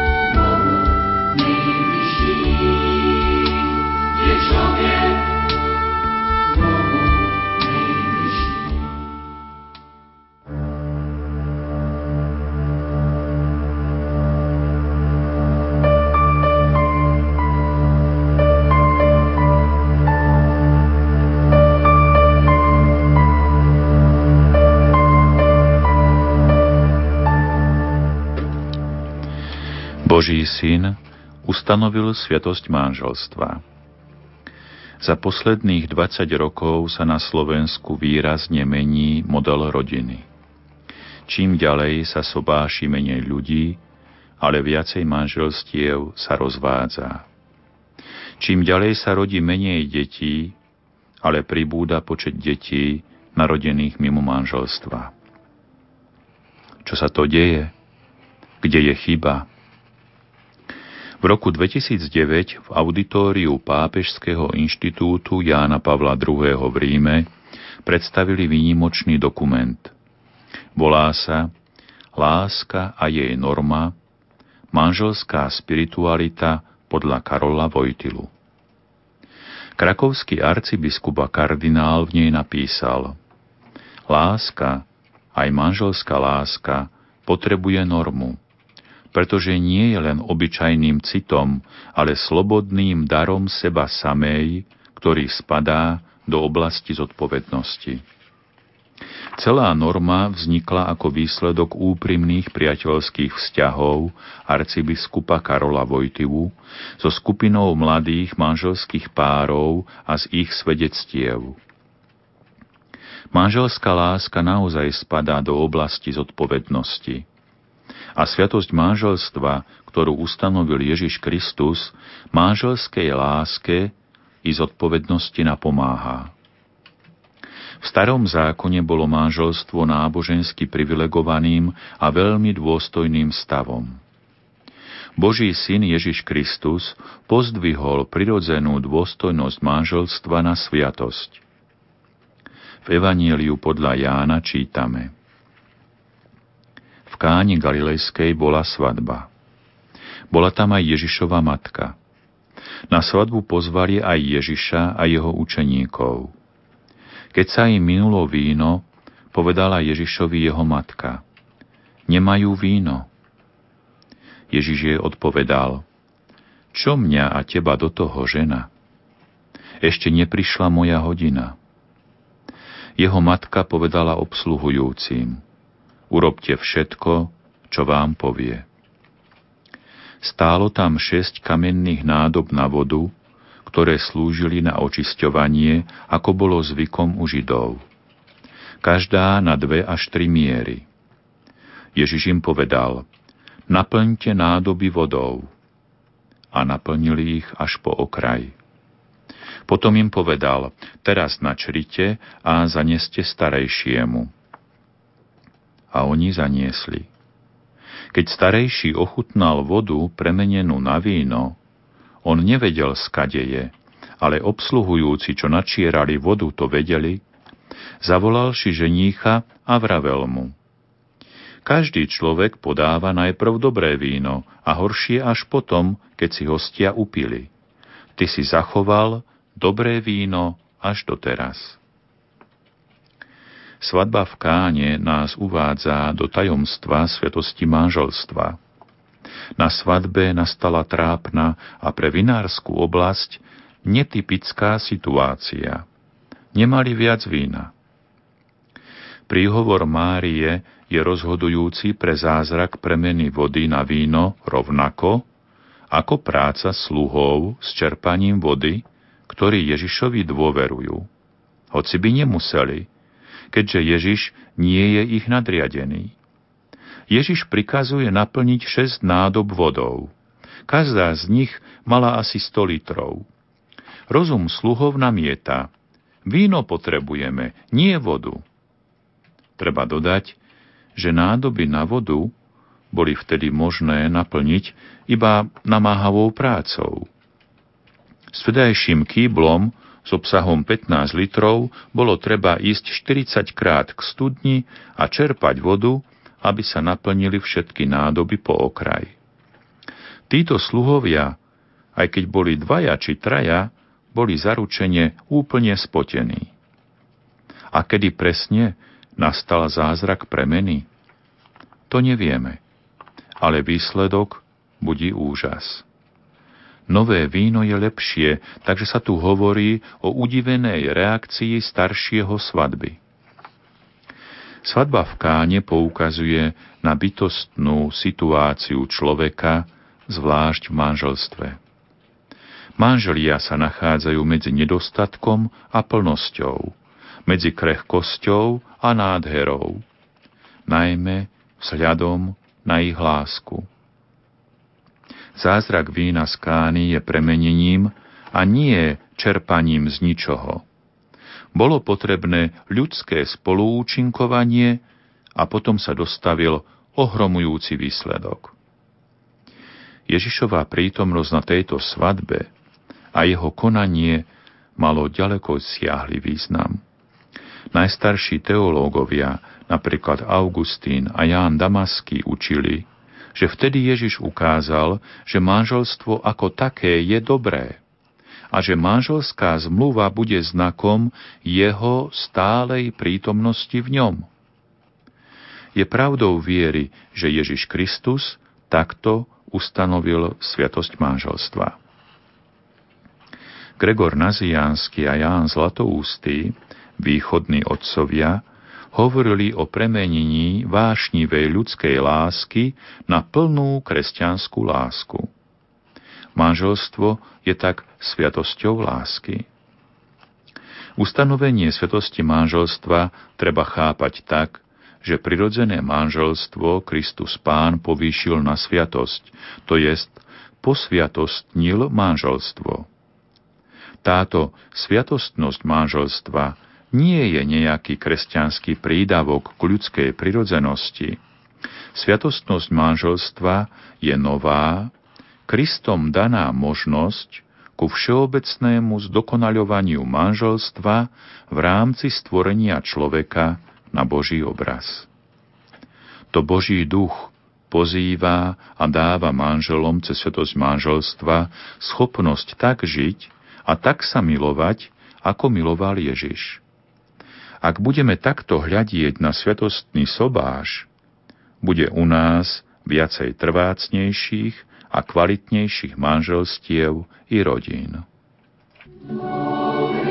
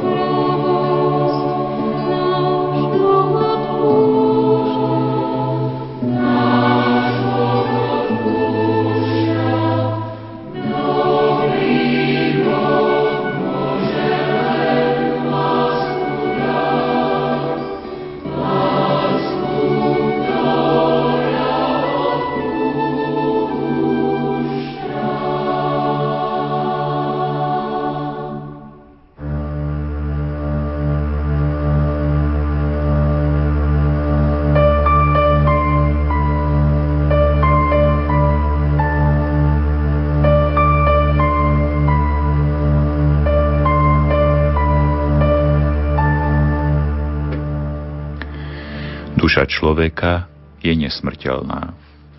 Otázka nesmrteľnej ľudskej duše je otázkou viery. Veda ako taká ju nemôže ani dokázať, ani vyvrátiť. V prvej knihe písma, v knihe Genesis čítame V siedmy deň Boh skončil svoje diela, ktoré urobil. A v siedmy deň odpočíval od všetkých diel, ktoré urobil i požehnal siedmy deň a zasvetil ho, lebo v ňom odpočíval od všetkých diel, ktoré Boh stvoril a urobil. Taký je pôvod neba a zeme, keď boli stvorené. V tom čase, keď pán Boh urobil zem a nebo, nebolo ešte na zemi nejaké polné krovie a nepučala ešte ani polná tráva. Lebo pán, Boh, nedal pršať na zem a nebolo ani človeka, ktorý by obrábal zem a privádzal na zem vodu a zvlažoval celý povrch zeme. Vtedy pán, Boh, utvoril z hliny zeme človeka a vdýchol do jeho nozdier dých života. Tak sa stal človek živou bytosťou. Aká je kresťanská viera o duši? Čo o duši vieme? Ľudská duša je duchovný a oživujúci princíp v človeku. Ako taká je nesmrteľná. Kresťania na základe zjavenia a filozofie dospeli k hlbokému poznaniu, že duša je formou tela. Duch v človeku je v takej úplnej jednote s telom, matériou, že je jeho formou a tak robí človeka osobou. Preto oddelenie duše od tela je proti jej ontologickej prirodzenosti. Prebývanie duše v tele nie je len jej činnosť, ale je to jej sebarealizácia. Duša oživovaním formuje a formovaním oživuje telo. Pedagógovia a katechéti osobné spojenie zvykli používať obraz krásnej hudby. Hudba vychádza z nástroja, z tela, na ktorom hrá umelec, duša. Duša ako duchovný a oživujúci princíp, ako forma tela, je kresťanský pojem. S antikou má tak málo spoločného ako myšlienka vzkriesenia. Kresťania sa nemôžu vzdať rozlišovania medzi dušou a telom. Hoci slovo duša je v písme vyjadrené, vyjadrené rôznymi spôsobmi, predsa patrí do Božieho zjavenia. Neexistuje žiadny dôvod, aby sa slovo duša zavrhlo.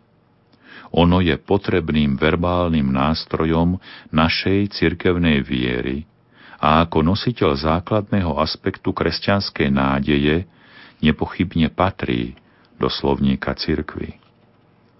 Pôvodne duša súvisela s dychom, dychom živej bytosti. Odtiaľ má aj meno. Duša človeka je nielen podľa náboženstva, ale aj podľa viacerých filozofických smerov oživujúci princíp človeka. Duša je subjekt duchovného života a nositeľ mravného života. Ona je priesečníkom citu, vedomia a etiky, ako bytostne individuálnych schopností. V duši tkvie totožnosť človeka – Duša plní osobné úkony rozumu a vôľa ľudskej bytosti. Duša je nositeľom kontinuity vedomia, sebavedomia, svedomia po všetkých troch fázach ľudského putovania. Pozemský život človeka začína počatím v lone matky, keď Boh vkladá stvorenú dušu do zárodku človeka. Posmrtný život začína okamihom smrti Ide o tzv. mozgovú smrť človeka. A jeho prvou časťou je prebývanie duše mimo tela. Posmrtný život v druhej časti pokračuje ďalej. Tá je už nekonečná. Preto hovoríme aj o väčšnom živote. Tento väčší život začína pri Kristovej parúzii a to vzkriesením tela. Toto vzkriesené telo človeka a každého človeka, kvalita jeho tela, skrieseného tela, bude podľa duchovnej zrelosti každej duše. Tu, v pozemskom živote, vnútorný život človeka prebieha v dvoch rozdielných rovinách. Ľudská duša je totiž od prirodzenosti nie len duševná, ale aj duchovná, čiže schopná veriť v Boha a spirituálne hodnoty. Vieru možno chápať ako nadstavbu, ako určitú antropologickú konštantu, poklad uložený v človeku. On ju má počas života odkryť a rozvinúť. Snaha niektorých zredukovať vnútorný život človeka len na psychické hľadisko, duševné či neurologické, je nesprávná a materialistická. Duša ako duchovný princíp človeka nepochádza z hmoty tela, z mozgu. Ona je stvorená Bohom pre Boha. Duša má, okrem psychických činností, aj vyššie duchovné schopnosti. Moc spojenia s Bohom a moc zboštenia.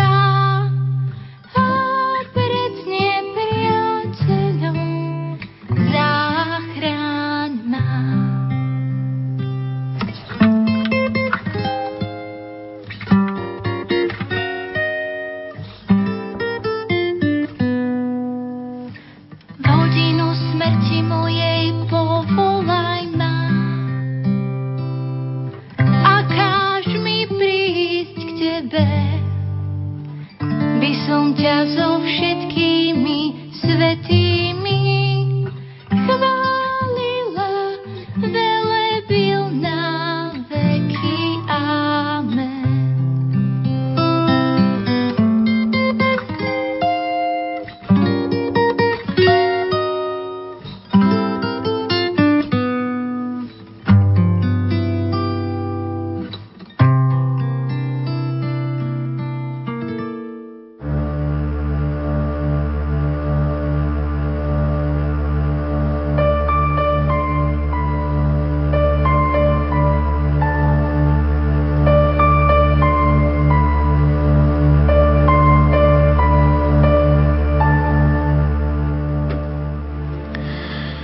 Božia milosť je potrebná k spáse.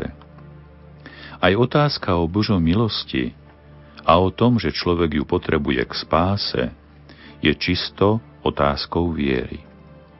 Exaktná veda nie je schopná otázku milosti ani dokázať, ani vyvrátiť, lebo nemá možnosť skúmať Božie duchovno nadprirodzeno. V Evanieliu podľa Jána čítame Ježiš prišiel do samarijského mesta menom Sichar, nedaleko pozemku, ktorý dal Jakub svojmu synovi Jozefovi. Tam bola Jakubová studňa. Ježiš Unavený z cesty si sadol k studni. Bolo okolo poludnia. Tu prišla po vodu istá Samaritánka. Ježiš jej povedal, daj sa mi napiť. Samaritánka mu povedala, ako si môžeš ty, Žid, pýtať vodu odo mňa, Samaritánky? Židia sa totiž so Samaritánmi nestýkajú. Ježiš jej odpovedal, Keby si poznala Boží dar a vedela, kto je ten, čo ti hovorí, daj sa mi napiť, ty by si poprosila jeho a on by ti dal živú vodu. Žena mu povedala, pane, ani vedro nemáš a studňa je hlboká, odkiaľ máš teda živú vodu? Si jazda väčší ako náš otec Jakub, ktorý nám dal túto studňu a pil z nej on sám i jeho synovia a jeho stáda. Ježiš jej odvetil, každý, kto pije túto vodu, bude znova smedný. Ale kto sa napije z vody, ktorú mu ja dám, nebude žízniť na veky. A voda, ktorú mu dám, stane sa v ňom prameňom vody, prúdiacej do väčšného života. Žena mu vravela, Pane, daj mi takej vody, aby som už nebola smetná a nemusela sem chodiť čerpať. V tomto významnom rozhovore pán Ježiš pod rúškom obrazu vody hovorí o duchu svetom. Pod rúškom obrazu vody hovorí o prítomnosti tohto ducha v človeku vo forme milosti. Ježiš vysvetľuje, že voda, ktorú on dáva konkrétnym ľuďom, sa v nich stáva prameňom vody, prúdiacej do väčšného života. Tak Ježiš učí o zásluhách, ktoré môže človek pod vplyvom milosti dosiahnuť. Božia milosť, ktorú človek naozaj potrebuje ku spáse, je v podstate dvojaká. Po prvé, pomáhajúca a po druhé, posvecujúca. Pomáhajúca milosť je nadprirodzený Boží dar ako impuls, ktorý povzbudzuje myslenie a chcenie človeka. Je to akosť, ktorá zdokonaluje dušu v jej konaní. Posvedzujúca milosť je oveľa viac. Je to trvalý dar, dispozícia, vložená do duše človeka žiť i konať podľa Božieho volania. To je nový, nadprirodzený duchovný stav, do ktorého sa človek môže dostať. Je to nové stvorenie, ktoré naozaj ako nové žije a koná. Tak nás učí sväté písmo. Druhý list Korintianom, list Galatianom. V kresťanských dejinách boli viaceré prúdy, hľadajúce správnu odpoveď na otázku spolupráce človeka s Božou milosťou. Či a ako môže človek zasluhovať pred Bohom. Pretože písmo hovorí aj o Božom faktore, potrebnom ku spáse, aj o ľudskom faktore, potrebnom ku spáse, teológovia hľadali dlhý čas správnu odpoveď. Niektorí sa domnievali, že človek nemôže nič nadprirodzené pred Bohom zaslúhovať, že všetko je len Božia milosť, Božie konanie. Tak by vlastne pán Boh odmeňoval seba samého, keby vzal niekoho z ľudí do neba. Lebo ľudský faktor je úplne vylúčený. Horšie by však bolo, a to by stavalo pána Boha do veľmi nespravodlivého svetla, keby sa niekto dostal do zatratenia do pekla. Ľudský faktor, čiže nejaká zloba, by bola tiež celkom vylúčená. Ak teda človek pred Bohom nemôže zaslúhovať. To však nie je pravda. Sám Ježiš učil o nebeskej odmene za konkrétne dobré a za konkrétne zlé skutky konkrétnych ľudí. V Evanieliu podľa Matúša čítame – potom kráľ povie tým, čo budú po jeho pravici. Poďte požehnaný môjho otca. Zaujmite kráľovstvo, ktoré je pre vás pripravené od stvorenia sveta. Lebo som bol hladný a dali ste mi jesť. Bol som smedný a dali ste mi piť. Bol som pocestný a pritúlili ste ma. Bol som nahý a priodeli ste ma. Bol som chorý a navštívili ste ma.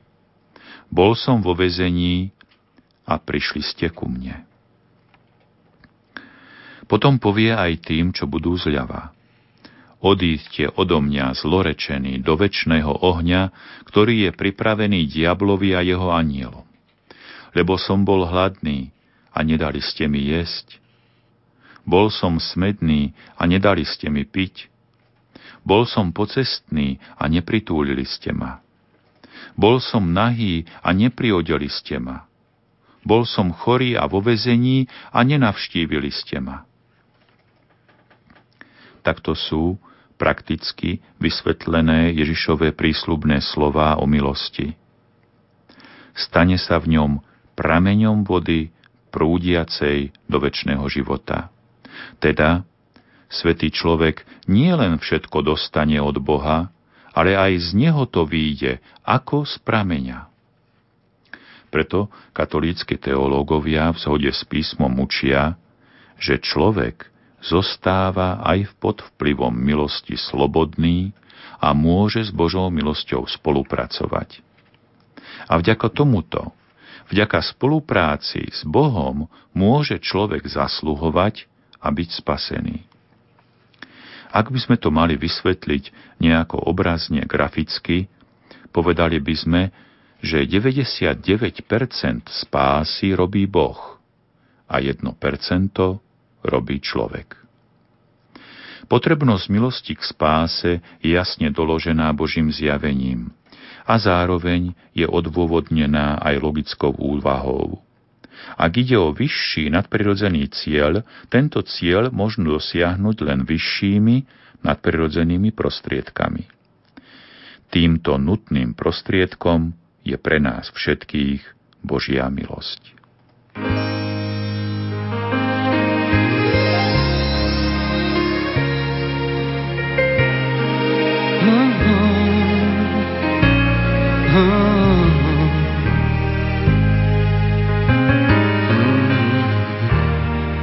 Čas odmeriatok dní.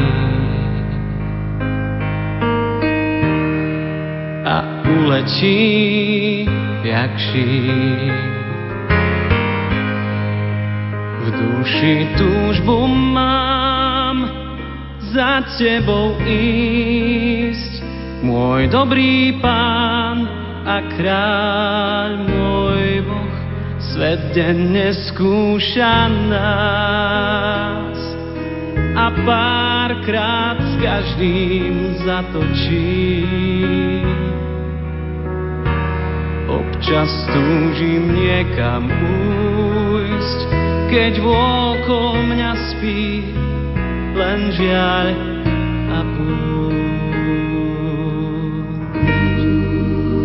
Môžeš so mnou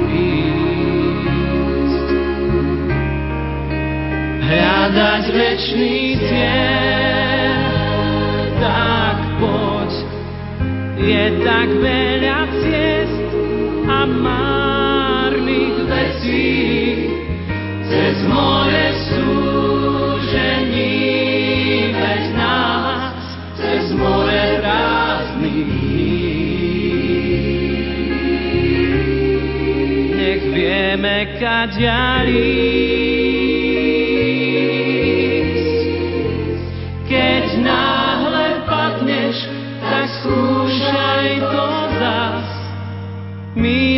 milosť dvíha nás.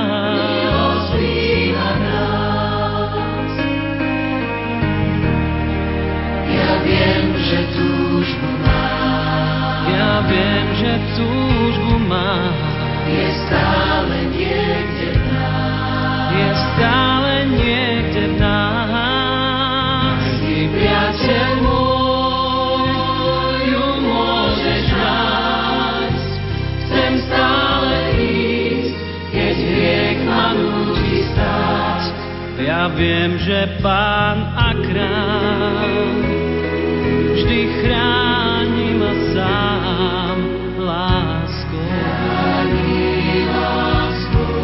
Keď som biedný, dá mi síl a pár slov, čo chýba a nie som stratený. Som stratený. Milosť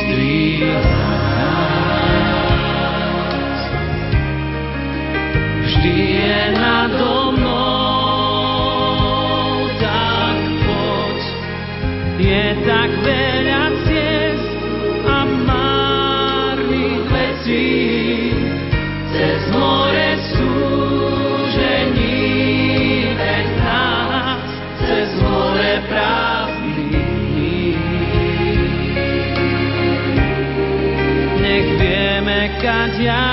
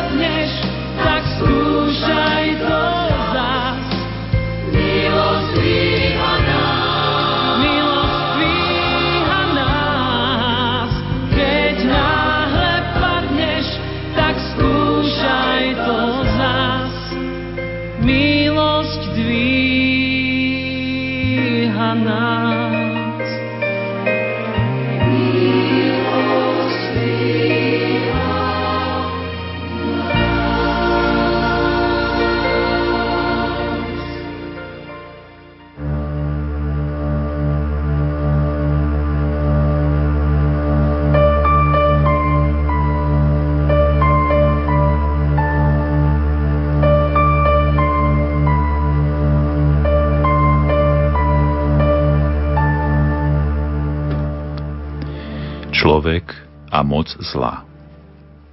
V marci roku 2007 svetové médiá zverejnili toto náboženské posolstvo. Diabla niet, Ježiš ho zničil spolu s hriechom, preto jeho nasledovníci môžu robiť, čo chcú. Posolstvo vyvolalo veľký ohlas. Kto vydal toto posolstvo?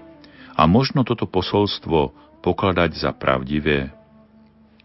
Posolstvo vydal vtedy 61-ročný José Luis Miranda, vodca náboženskej sekty na Floride v USA. Miranda pochádza z Karibiku a je dobrý manažér.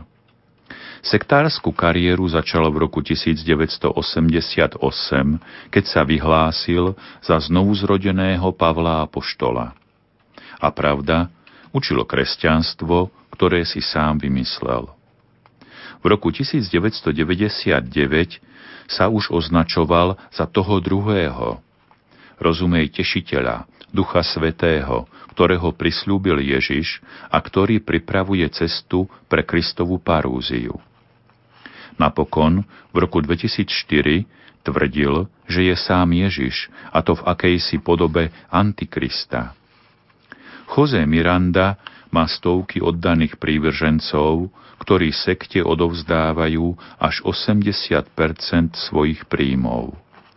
Žije v luxuse v meste Dorale na Floride a odtiaľ riadi svoje nábožensko-hospodárske impérium Crescendo en Gracia, vlastniace vzdelávacie centrá, aj samostatný televízny kanál v Južnej Amerike. Súdny človek neberie sektárskeho samozvanca Mirandu vážne, ale jeho posolstvo sa ujalo aj preto, lebo mnohí ľudia nevedia, či diabol existuje alebo nie, či diabol zasahuje do nášho života alebo nie, či diabol má moc nad nami alebo nie. Odpovedzme si na tieto otázky. Celé Božie zjavenie, starý i nový zákon, rozpráva o anieloch. A to napriek tomu, že v starozákonnej dobe hrozilo nebezpečenstvo pokladať anielov za akýchsi ďalších bohov. V novozákonnej dobe hrozilo nebezpe- nebezpečenstvo pokladať anielov za ďalších prostredníkov medzi Bohom a ľuďmi. A my vieme, že jediný prostredník je Ježiš Kristus. Keď teda celé zjavenie o anieloch veľakrát hovorí, znamená to, že anieli majú v dejinách spásy významnú úlohu. Anieli sú Bohom stvorené, duchovné a osobné bytosti. Majú rozum a vôľu, ale nemajú telo. Preto nie sú vedecky skúmateľní. Všetci anieli boli stvorení ako dobrí. Časť z nich sa však postavila proti Pánu Bohu a touto neposlušnosťou sa stali zlými.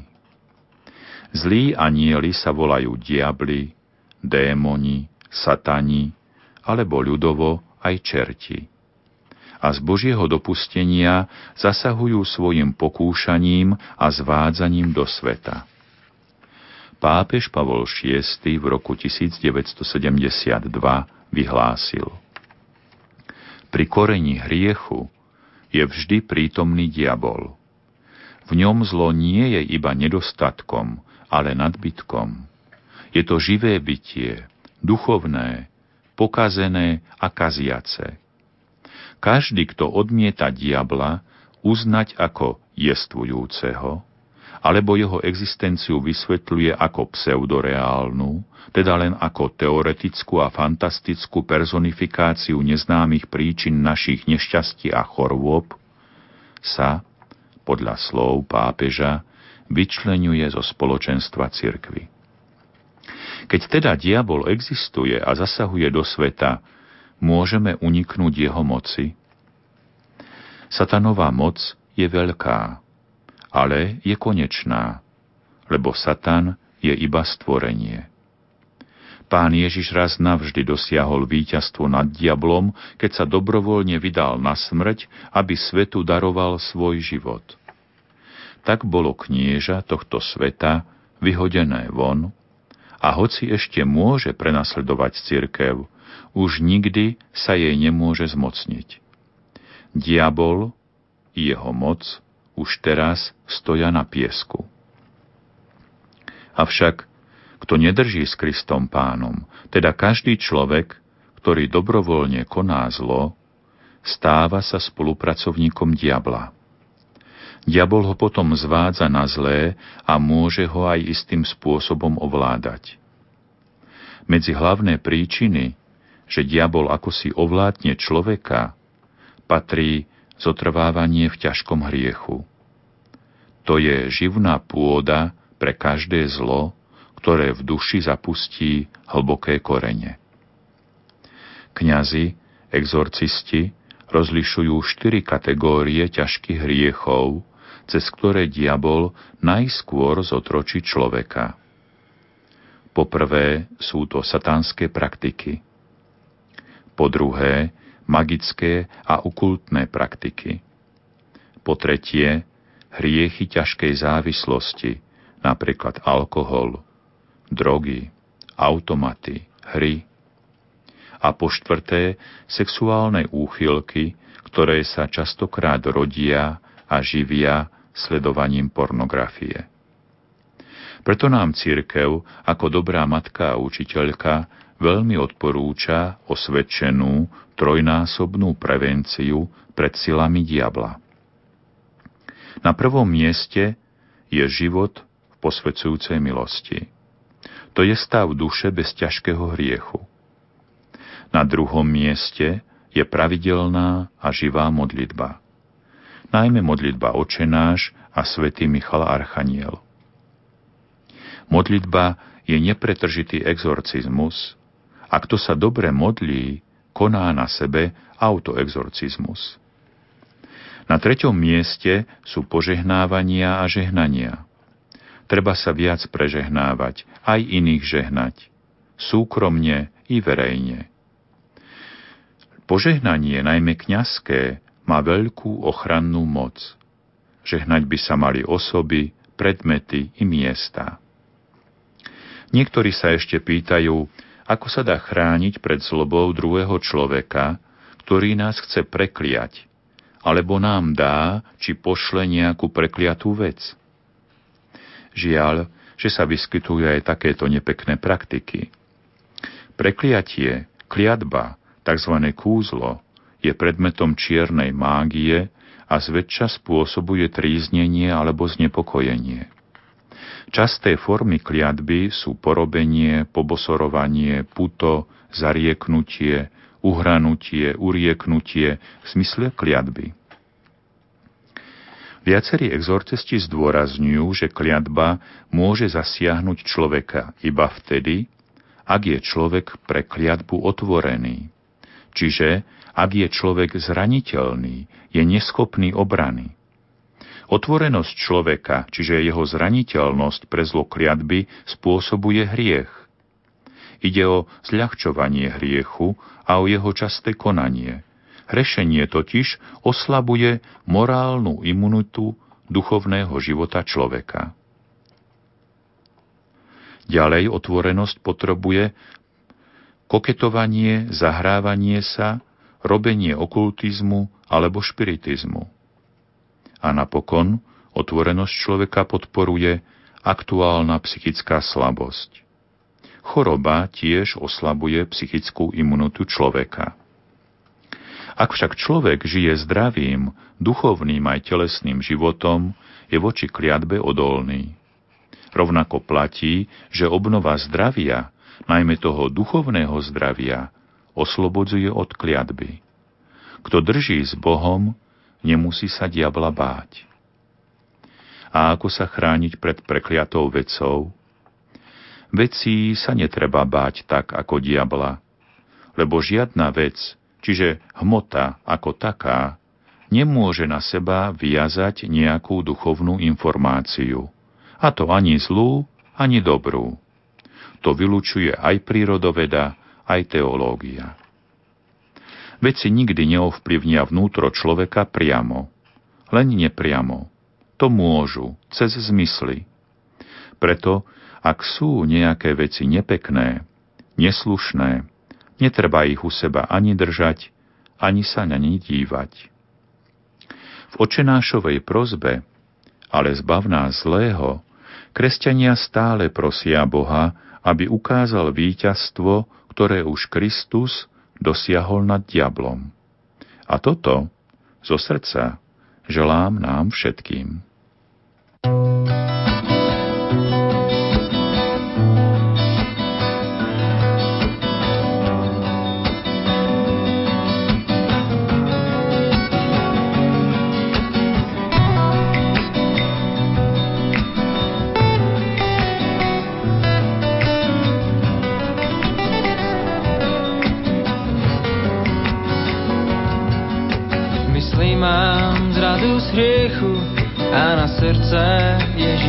Klope. Na tele mám mokrú deku a diabol do mňa kope. Chcel by som novú silu, no už ani nebojujem. Mám pocit, že zbláznim sa za chvíľu, že Ježiš klope nepočujem. Len volám na svojho pána, kde asi je A čo ty myslí? Do ucha kráka mi vrana a diabol sedí v mojej mysli. Už nevládzem, snažím sa odpustiť a že to dokážem, neviem si pripustiť. Stále sa modlím, už strácam nádej, kedy to skončí. Už chcem ísť ďalej,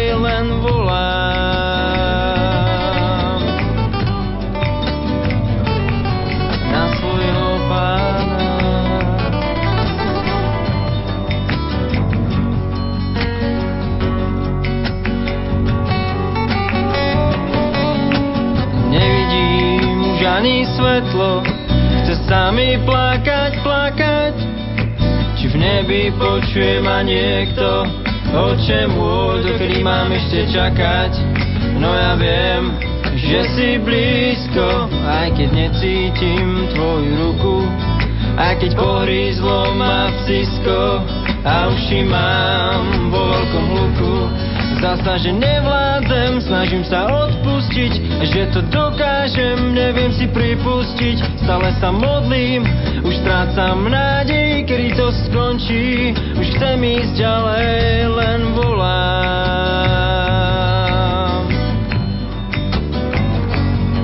Na svojho pána.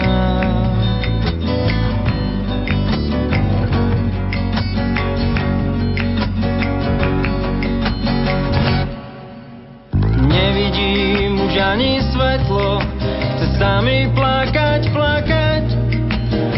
Nebi počuje ma niekto, oče môj, dokedy mám ešte čakať. No ja viem, že si blízko, aj keď necítim tvoju ruku. Aj keď pohrízlo ma psisko a uši mám vo veľkom hluku. Zdá sa, že nevládzem, snažím sa odpustiť, že to dokážem, neviem si pripustiť. Stále sa modlím, už strácam nádej, kedy to skončí. Už chcem ísť ďalej, len volám.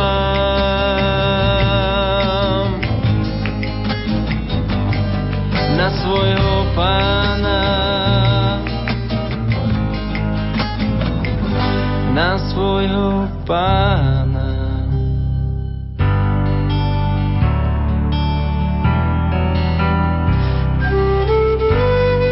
Šiesté rozhlasové duchovné cvičenia s banskobistrickým diecézným biskupom monsignorom Marianom Chovancom. Skúsme na vlastnej koži, ako môže Boh aj cez rozhlasové duchovné cvičenia vstúpiť do nášho života a ako sa aj takýmto spôsobom buduje Božie kráľovstvo. Svetlo a pokoj do vašich príbytkov. Pracovníci Rádia Lumen vám prajú požehnané a milostiplné veľkonočné sviatky.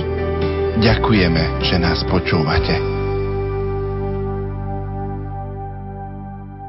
Skončili sa úvahy prednášky Bansko-Bystrického diecézneho biskupa Monsignora Mariana Chovanca. Pripomeniem kontakt do štúdia najprv mailový lumen.zavináč lumen.sk a naše SMS-kové kontakty 0911 913 933 a 0908 677 665 Otvorím aj telefónne linky už o chvíľočku. Prv však dám priestor eh, mailom, ktoré nám prišli. Píše nám poslucháčka Ľubica z Austrálie. Požehnaný dobrý večer pre všetkých na Slovensku, zvlášť pre vás v štúdiu Rádia Lumen. Chcem sa poďakovať hostovi monsignorovi otcovi biskupovi za tieto duchovné cvičenia, kde boli vyslovené hlboké myšlienky a úvahy. My poslucháči ani netušíme, koľko príprav je spojených s takýmto vysielaním a tak ďakujem vám všetkým. Viera je skutočne poklad nášho života a preto veľká vďaka patrí aj mojim rodičom, ktorí ma vychovali a viedli k Pánu Bohu od malička. U nás je kvetná nedela a my sa už chystáme do kostola, tak ja sa rozlúčim s prozbou o modlitbu za mojich priateľov, ktorí ešte nepochopili, že v živote nič nie je dôležité, len čo je vecné. Stále počujem slova mojej nebohej sestry Janky, ktorá povedala, hodnota človeka záleží od čistoty jeho srdca. Všetky pozemské veci a potešenia končia v okamihu smrti, ale smrť kresťana nie je posledným slovom. Mimoriadné Utrpenie nie je vždy trestom, ale býva niekedy skúškou mimoriadných darov milosti. Myslím, že v očiach Boha má cenu a zmysel každé ľudské utrpenie a žiadne ľudské potešenie nestojí za Božie zatratenie. S pozdravom a prianím požehnanej Veľkej noci sa s vami zo z Austrálie lúči vaša poslucháčka Lubica. Ďakujeme pekne za tento mail. Určite nás potešil otec biskup. No som veľmi rád, že naši poslucháči aj vzdialené končín zeme počúvajú naše rádio, sú naladení na práve tú duchovnú vlnu nášho rádia, že cez naše rádio nechceme len informovať, ale cez naše rádio chceme našu vieru približovať a prehlbovať v našich poslucháčoch. Mhm. Naše šiesté rozhlasové duchovné cvičenia pomaly idú do finále. Krátko pred polnocou sa spoločne pomodlíme a udelíte potom aj požehnanie na záver. Čo mali priniesť tieto rozhlasové duchovné cvičenia? Mojím takým skrytým ideálom túžbou bolo, aby tieto duchovné cvičenia pomohli našim poslucháčom prijať Ježiša Krista ako absolútneho pána lebo len v tomto jedinom prípade, že Ježiša príjmame ako absolútneho pána, nie nejakého menšieho, iba v tom prípade je Ježiš pre nás Bohom. A takisto prosím Pána Boha, aby cez tieto duchovné cvičenia dal našim poslucháčom do srdca čistú radosť, hlboký pokoj, ktoré budú vyvierať práve z toho, že oni si prehlbili, mali vôľu prehlbiť svoju vieru. Duchovnú prípravu na tieto veľké a milostivé dni, ktoré prežívame od čtvrtku večera, sme začali 13. februára, keď sme vstúpili do pôstneho obdobia na Popolcovú stredu. Boli to tak povediac historické chvíle, lebo jednak sme sa dozvedeli o tom, že z Petrovho úradu odstupuje pápež Benedikt XVI.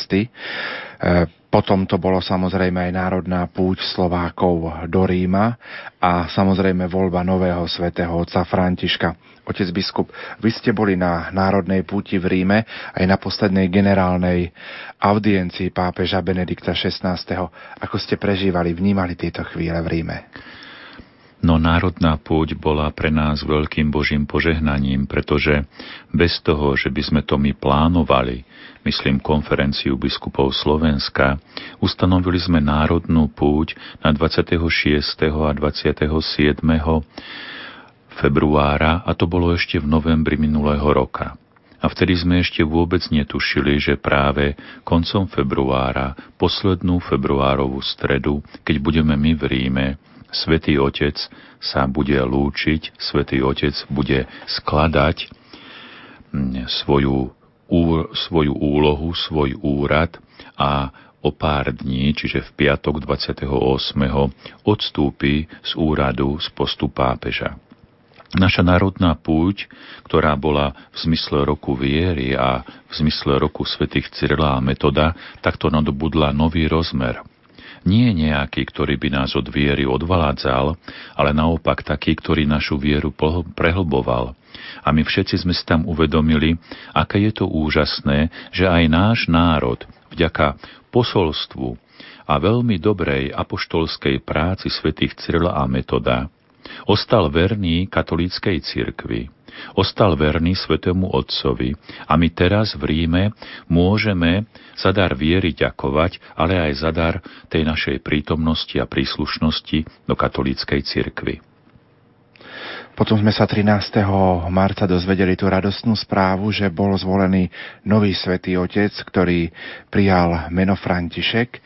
Ako vnímate, respektíve sledujete prvé kroky svätého, svätého Otca, ktoré aj prostredníctvom napríklad nášho rádia, či prostredníctvom Vatikánskeho rozhlasu sa dozvedáme. E, ako vnímate tieto kroky? Som veľmi rád, že e, už dlhý čas neboli cirkevné náboženské správy, alebo konkrétnejšie, keď poviem, udalosti katolíckej cirkvy, takém, v takom rozsahu ponúkané cez médiá širokej verejnosti ako v týchto posledných týždňoch. Je pravda, že naše rádio Lumen túto službu plnilo vždy, ale vidíme, že k tej informovanosti sa zrazu vo veľkom pridávajú aj také televízie a kanály, ktoré to predtým nerobili. Pravda, že vďaka tomuto, vďaka tomuto servisu, tejto službe môžeme takmer detailne sledovať kroky, všetky kroky nového svätého otca Františka a robím to aj ja. Robím to na jednej strane s veľkou radosťou, že mám to povedomie, Bože, vďaka Ti som kresťan katolík a máme na čele takúto novú osobnosť, máme na, na čele viditeľnú hlavu, ktorá sprítomňuje všetko pekné, čo tento svet očakáva, čo tento svet potrebuje. Ďalší pocit je potom uvedomenie si, že úrad pápeža je naozaj božským výmyslom. Úrad pápeža, ako vidíme, neviaže sa na nejakú povahu, neviaže sa na nejakú charakteristickú črtu danej osobnosti, povedzme na nejaké veľké vzdelanie, alebo na nejaký národ, alebo na nejaký pôvod. Vidíme, že pápežský úrad je niečo, čo Boh dáva cirkvi preto, aby on bol neustále v nej a kto tento úrad ponesie, ten môže byť raz väčšou osobnosťou v tomto zmysle, inokedy v inom zmysle, raz to môže byť táto národnosť, inokedy to môže byť táto národnosť.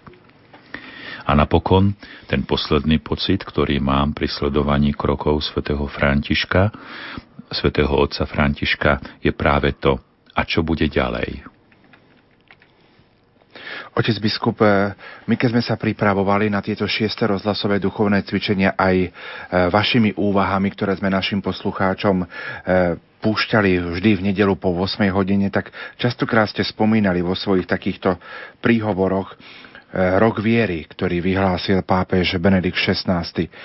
Ak sa s odstupom času pozrieme na to celé naše dielo rozhlasové, ktoré sme vytvorili, čo mal priniesť tento rok viery, respektíve čo má priniesť aj možno v pohľade týchto duchovných cvičení pre každého jedného z nás?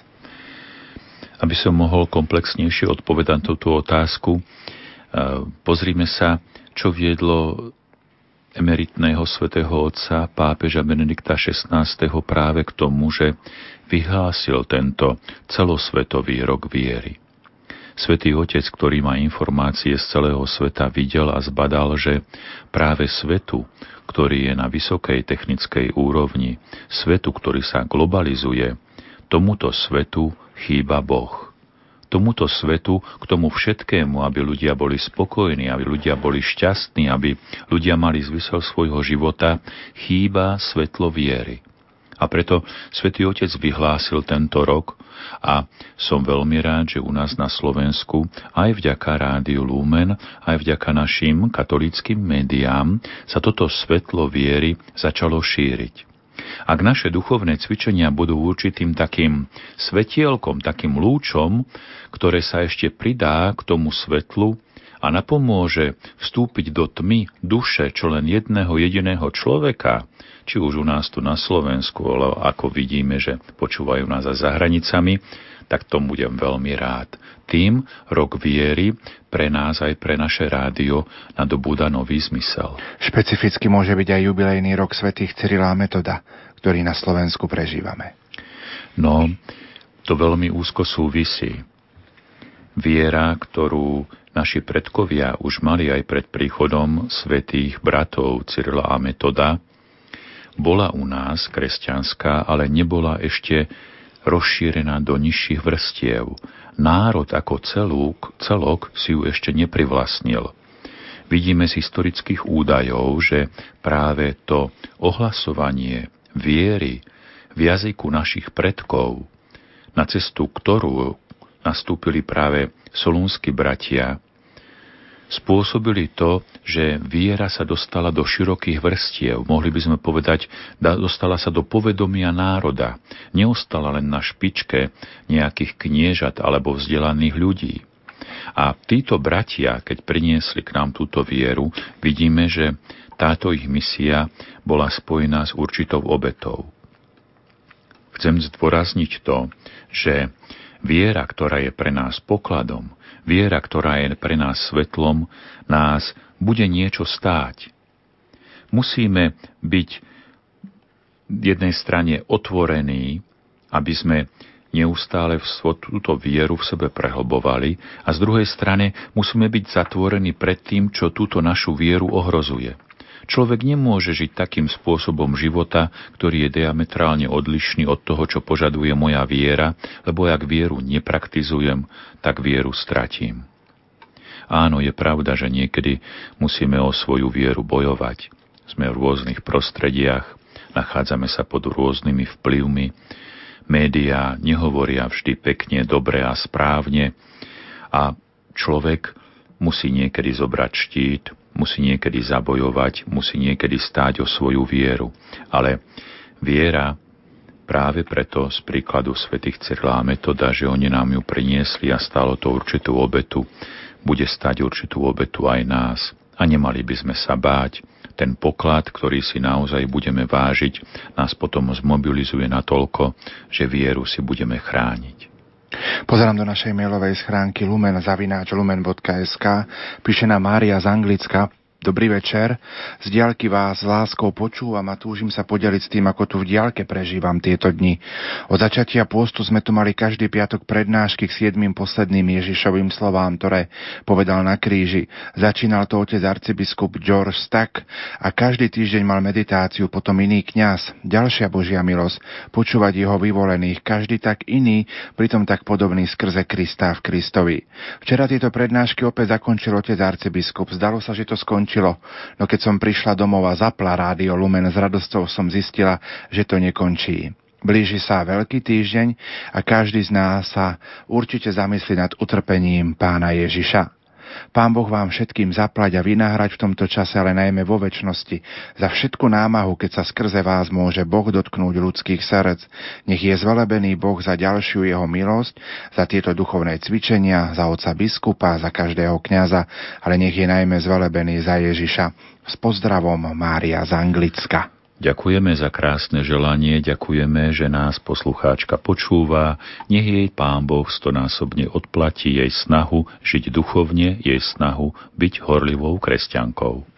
Otec biskup 7. apríla si Rádio Lumen pripomenie 20 rokov svojej existencie. Čo by ste popriali rádiu a poslucháčom? Moje želanie, ktoré mám pre naše jubilujúce rádio, je už skryté v jeho názve – Lúmen znamená svetlo. A čo krajšie, čo viac možno žiadať od nášho katolického média, len aby toto meno ďalej realizovalo. Aby naše rádio bolo pre našich poslucháčov svetlom. Svetlom nie je tým prirodzeným, ktorého máme niekedy veľa, ale práve svetlom, nadprirodzeným svetlom viery, svetlo, ktoré človeku dokáže vyvolávať pocit vzťahu k Pánu Bohu, svetlo, ktoré v človeku dokáže odstraňovať tie najväčšie tmy života a dokáže dávať odpovede na základné otázky človeka, prečo žijem, aký je zmysel môjho života, aký je zmysel utrpenia. Nech rádio Lumen je svetlom pre všetkých, ale najmä pre tých, ktorí to najviac vo svojich ťažkostiach potrebujú. 18. mája putujeme už na 9. rozhlasovú púť Rádia Lumen do Sanktuária Božieho milosrdenstva v Krakove. Otec biskup, čo pre vás osobne znamená Božie milosrdenstvo? Božie milosrdenstvo je vlastnosť Pána Boha, ktorá nám musí byť neustále pripomínaná, pretože človek vie veľmi ľahko rezignovať. Človek sa vďaka svojim slabostiam a hriechom dostane do stavu a tu nám už nikto nepomôže. A toto nie je pravda. Toto je navádzanie toho zlého, toto je akási, by sme povedali, daň, ktorú človek platí zlu. Že už nevidí lepšiu, krajšiu perspektívu. A preto treba hovoriť o Božom milosrdenstve, preto treba pripomínať Božiu dobrotu. Boh sa nikdy neunaví byť dobrým, ako to povedal svätý otec František. Len my sa neunavme hľadať Pána Boha a najmä vtedy, keď upadneme, keď urobíme niečo zlé. Píše nám poslucháčka Anka z Banskej Bystrice. Ďakujem pánovi biskupovi Marianovi Chovancovi za duchovné cvičenia, za krásny duchovný zážitok. V jeho slovách bolo veľa múdrosti, pozbudenia a hlavne veľa lásky. Moja duša pocitila veľkú radosť, som veľmi šťastná, že som sa mohla zúčastniť týchto duchovných cvičení. Bohu vďaka, ďakujem aj všetkým pracovníkom Rádia Lumen. Prajem požehnané veľkonočné sviatky. Vaša stála poslucháčka Anka O, ďakujeme. Nech Pán Boh toto všetko pekné a krásne, čo naša poslucháčka mohla zažiť, hojne požehná, aby v nej to dlhý čas prinášalo krásne duchovné ovocie. My si v tejto chvíli, milí poslucháči, zahráme, ale ešte jednu SMS-ku pred pesničkou, ak môžem. Poslucháčka Majka píše Ďakujem za duchovné cvičenia, za adorácie. Som hrdá, že som katolíčka a môžem adorovať pred Bohom vďaka otcovi biskupovi Mariánovi za super eucharistické adorácie a PS. Blahoželáme k meninám, otec biskup. Ďakujem, Pán Boh zaplať.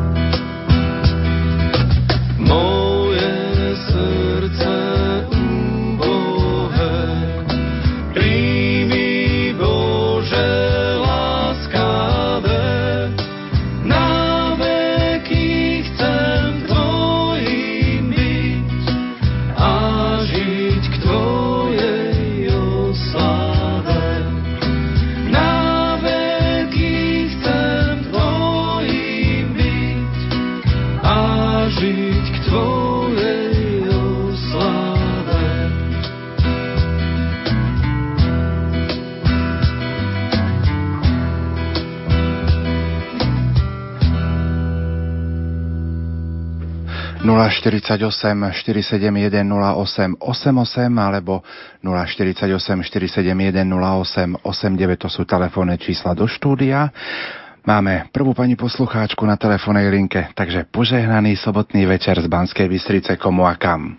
Požehnaný aj vám do mm, posluchačka z mm, Bratislavy a chcela by som poďakovať pánu biskupovi za krásne duchovné cvičenia, ktoré nás veľmi oslovili a ktoré nám dali takú, takú radosť. A chcela by som sa ale aj spýtať, nerozumela som, aj všetkým v rádiu Lumen by som akože poďakovala, ktorí ste sa na tom pripravovali, ak ste to rozprávali teraz. A chcela ale by som sa spýtať otázku, ak to, že keď je človek, nerozumela som tomu, keď je človek psychicky chorý, takže je viacej otvorený pre zlého ducha alebo pre kliatbu, tomu som nerozumela. Áno, je to pravda. Totižto zdravie človeka, aj fyzické, aj psychické, veľmi úzko súvisia aj s jeho duchovným stavom. Tým nechcem povedať, že psychická choroba každá ako taká je veľkým ohrozením pre človeka, ale vždycky je dobré, keď je človek zdravý po každej stránke, vtedy je odolnejší znášať aj útoky zlého.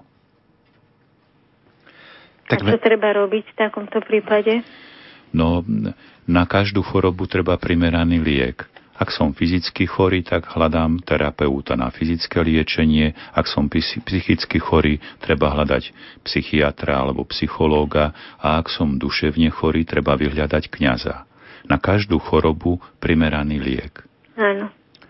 Tak verím, že sme odpovedali pani poslucháčka. Áno. Ďakujem. Pán, pán Boh zaplať. Ďakujeme veľmi Pán Boh pekne. A prajem vám príjemné prežitie veľkonočných sviatkov a nech všetko Ďakujeme, ďakujeme. Nech Pán Boh aj k vám príde do srdca, do vašej duše. Ďakujeme veľmi pekne. Do Bratislavy prajeme ešte požehnaný večer. Poďme na druhú telefónnu linku, ktorá je obsadená. Takže požehnaný sobotný večer z Banskej Bystrice prajeme komu a kam. A ja vás srdečne pozdravujem z Oravy z Bobrova a taktiež sa vám chcem veľmi, veľmi pekne poďakovať aj pánu biskupovi Chovan, Chovancovi za jeho krásne myšlienky, za jeho krásne povzbudivé slova. Veľmi nám to pomôže, pretože v tichosti domova skôr si môžeme rozmýšľať nad tým, ako keď nám máme také rúšivé momenty, treba aj v kostole, alebo aj písmo svete, keď čítame, všetkému nerozumieme, a tak nech, va, nech ho Pán Boh ešte dlhé, dlhé roky požehnáva, nech mu Duch Svety osvieti rozum pri jeho vážnych rozhodnutiach. A taktiež prajem vášmu radiu, ktoré má už 20 rokov, nech sa vám darí všetkým pracovníkom, prajem dobrú, veselú, šťastlivú veľkú noc, nech náš pán z mŕtvych staní stalých nám pomôže v ďalšom našom živote. To vám veľmi pekne za všetko ďakujem. Do počutia a dovidenia.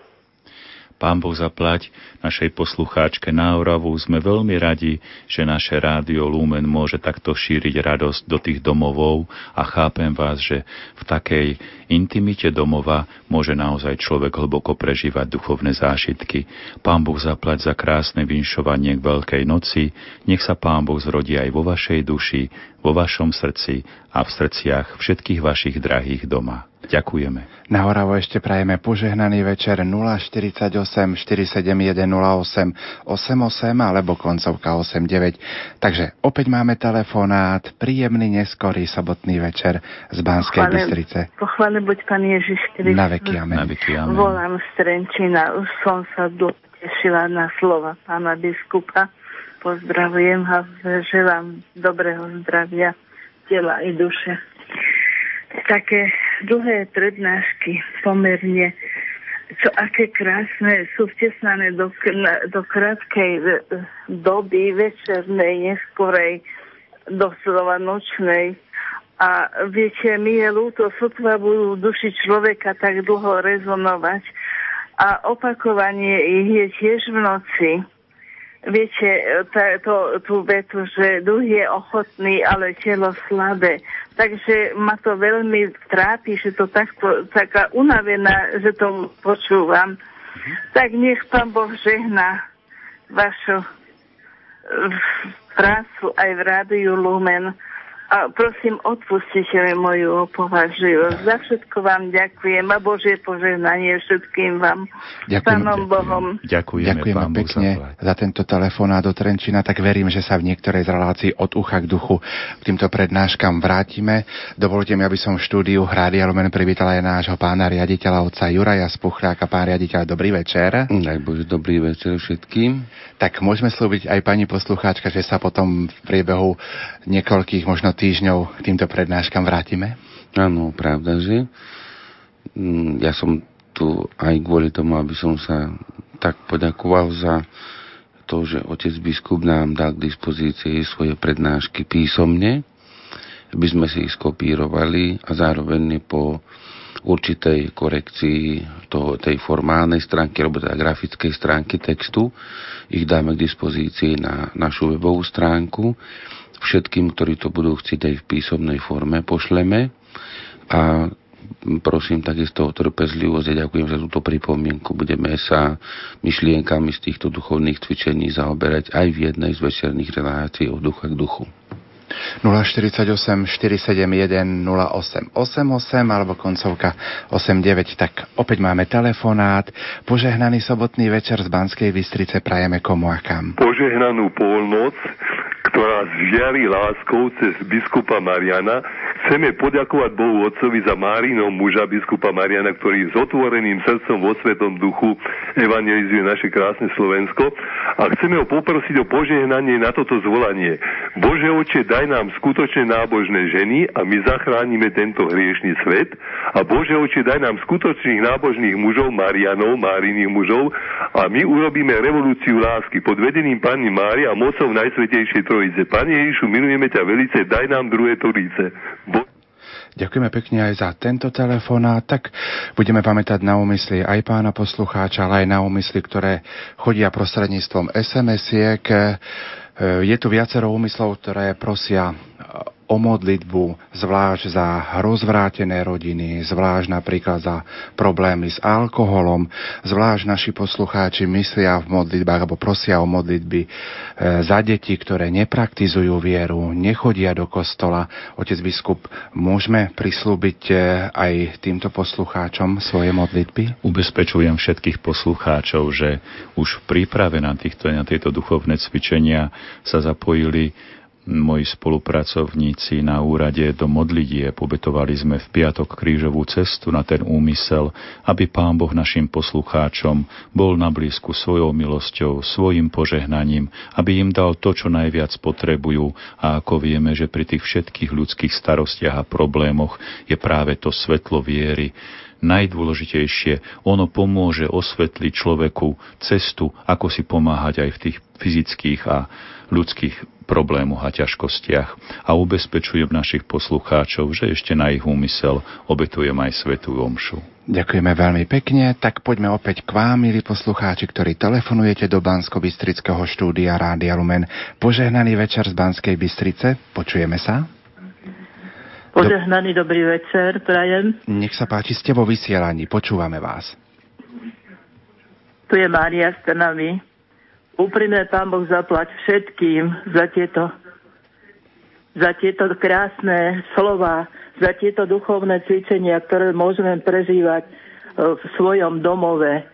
Úprimne Pán Boh zaplať všetkým zamestnancom Rádia Lumen, nášmu otcovi, pánu biskupovi Marianovi. Želám hodne zdravia, Božích milostí od nebeskej našej Pani Márie. Úprimne Pán Boh zaplať za všetko. Teraz oslavuje Radio Lumen 20. výročie a my vás môžeme doma oč- počúvať, čo sme veľmi nadšení v tejto krásnej dobe. Úprimne vám Pán Boh zaplať za všetko s Pánom Bohom. Dobrú noc. Ďakujeme pekne. Do počutia do slovenského Ríma, do Trnavy ešte prajeme požehnaný večer. Poďme na druhú telefónnu linku. Verím, že aj tam máme poslucháča. Tak technik Peter signalizuje, že máme. Dobrý večer z Banskej Bystrice. Počujeme sa? Požehnaný dobrý večer z Filakova. Nech sa pa- Ďakujem za všetko a prosím, aby tieto duchovné cvičenia čo najviac dušičiek oslovili a ich srdiečka odme- odmekčili, aby sa pamätali, že nám len Pán Ježiš pomôcť môže. Aj otcovi, biskupovi, chovancovi ďakujeme za krásne slova a šťastne zdraví prežité veľkonočné sviatky a všetkým na celom svete, čo vás počúvajú a hlavne požehnané sviatky aj vám, čo v Rádio Lumen pracujete a všetkým tým, čo po tieto tri dni také krásne Božie slova hlásajú. Za všetko vám patrí veľké ďakujeme a k vašej 20 Božiu pomoc aj v ďalších prácach vyprosujeme s Pánom Bohom. Milka Stilaková. Ďakujem veľmi pekne. Ďakujeme veľmi pekne za tento telefonát. Veľmi pekne chcem pozdraviť všetkých v mene Božom, poprosiť o modlitby, lebo aj tieto blahoželania, aj toto jubileum nie je z hľadiska väčšnosti ničím, ale je to pre nás príležitosťou, aby sme využili tú chvíľu, kedy môžeme práve takýmto okrúhlým číslom, ako si všetkých, ktorým sme vďační, upútať na seba, aby sme sa im poďakovali a zároveň a predovšetkým upútať svoju myseľ na Boha a ďakovať mu za to, že môžeme aj tu pracovať a slúžiť mu. Pozerám do našich SMS-iek, píše rodina Sliacka, pán Boh zaplať za tak krásne Bohom požehnané dni, za duchovné cvičenia. Otec biskup, všetci prítomní ľudia na týchto cvičeniach ste boli pre nás duchovným obohatením. Otec biskup, vaše slova, prednášky padli na úrodnú pôdu. Pán Boh zaplať za sveté omše, modlitby, piesne. Vyprosujeme vám, otec biskup, od nebeskej matky Pany Márie stálu ochranu a k vašim blízkym meninám nech vás pán požehnáva vedie vaše kroky. Všetkým pracovníkom v rádiu prajeme požehnané veľkonočné sviatky. Patrí vám veľká vďaka, sme nesmierne radi, že vás máme a že rozdávate lásku všetkým ľuďom na vôkol. S pánom Bohom vďačná rodina Sliacka. Máme opäť telefonát, tak dajme priestor telefonujúcim poslucháčom. Neskorý dobrý večer prajeme komu a kam. Dobrý večer. Nech sa páči. Dobrý večer, počujete ma? Áno, počujeme vás, ste vo vysielaní. Jej, pochválený buď Pane Ježiš. Na veky amen. Tu sú kysuce. Nech sa páči. Otec Pálko, strašne na vás spomínam a žijem s vami s rádiom Lumen. Pán riaditeľ, boli sme spolu v Lúzdoch. Áno, áno, Boli ste pán sa. riaditeľ v našom vozni a otca Pálka som hľadala celú púť No. a nakoniec prišiel do vlaku aspoň na chvíľu. Tak viete, aj povinnosti sú. Zo srdca vám želám všetko dobre aj k výročiu, aj otcovi biskupovi. A som strašne zvedavá, ako sa má maminka pána riaditeľa. Sedeli sme spolu pri stole. A žijem s vami, som sama, muža už nemám. Celé dni, celé noci som s vami. Srdečne vás pozdravujem. A ďakujem vám za všetko, za všetko, za každé dobré slovo, za každú reláciu. Aj pánu biskupovi, aby vydržal všetko, čo Tak príde. jemu a najviac, lebo my sa vezieme po Ďakujem vám, mamička. Pán Boh zaplať. Nech Pán, Pán Boh žehná vás. Nech vám dám sviatky. radosť a pokoj do srdca. Bohom. Ďakujeme za pekné slova. S pánom Bohom do, poš- do počutia na Kisuce ešte prajeme požehnaný večer. No tešíme sa, že nás v každom kúte Slovenska počúvate a máme takú naozaj duchovnú prípravu. Verím, že ste aj poupratovali dnes doma. Mnohí ste pristúpili aj k sviatostiam zmierenia. Pred veľkonočným v mnohých farnostiach sa dneska a zajtra konajú posledné tieto také veľké prijatia sviatosti zmierenia, tak verím, že to ešte aj využijete. Poďme opäť k telefonátom 048 471 0888 alebo koncovka 89. Tak eh, dobrý večer z Banskej Bystrice, komu a kam? No, tu vaša stála poslucháčka tiež z okresu Michalovce, pochválim Ježiš Kristus a počúvam vás od samého rána aj cez celé. Stále. A ďakujem za krásne vysielanie, ďakujem všetkým, nech vám Pán Boh pomáha, aj skriesený Pán. Ale a prosím vás veľmi o modlitbu za môjho bratranca Michala, ktorý je mm, každý deň opitý. Tak môžem povedať, a, a keby aspoň pán Boh dal, že by ten posledný týždeň, veľký týždeň, že by mu pomohol, že by, on sám vie, že on nechce, hej, ale ten um, zlý duch, že na neho tak pôsobí, a on sa mu dá ovládať, sám to povie. ne, ne, povie, že nebude a stále tam je taký nepokoj má jeho manželka, ešte má 97-ročnú mamku. No, tak vás veľmi prosím, nech keby Pán Boh dal aj skriesenie, že by aspoň ten veľký týždeň sa zadržal, že by mali pokoj v rodine. Budem prosiť na no, tento Pán Boh váš úmysel. a požehnaný večer ešte vám prajem a veľa zdravia. S Pánom Bohom. S Pánom Bohom. Ďakujeme. Áno, vidno, že naozaj sú veľké kríže. My ľudia, ak sa nedržíme Pána Boha, môžeme upadnúť veľmi hlboko a potom spôsobujeme bolesť a žiaľ tým najbližším, s ktorými bývame. Opakujem, budem prosiť za vás. Vy urobte tiež, čo je v ľudských silách aj po tej stránke prirodzenej a potom po tej stránke nadprirodzenej, predovšetkým, aby do rodiny, o ktorej ste hovorili, mohol prísť radosť, pokoj, aby tam prišlo to, čo si najviac želáte, aby sa človek dokázal oslobodiť z otroctva alkoholizmu. Pozerám do našich SMS-iek. Vďaka otcovi biskupovi prosím o modlitbu pre mamu, sestru s rodinou, brata, mňa i za našich nepriateľov a za vieru pre naše Slovensko. Pán Boh zaplať za duchovné cvičenia, požehnané a milosti plné veľkonočné sviatky vám všetkým a vašim blízkym. Toľko zatiaľ ďalšia sms ktorú máme. My si opäť trošku zahráme. Máme tam pesničku TZ Túžim, pane, vrúcne túžim a po pesničke už oficiálne ukončíme duchovné cvičenia poďakovaním pána riaditeľa a požehnaním oca biskupa. Blíži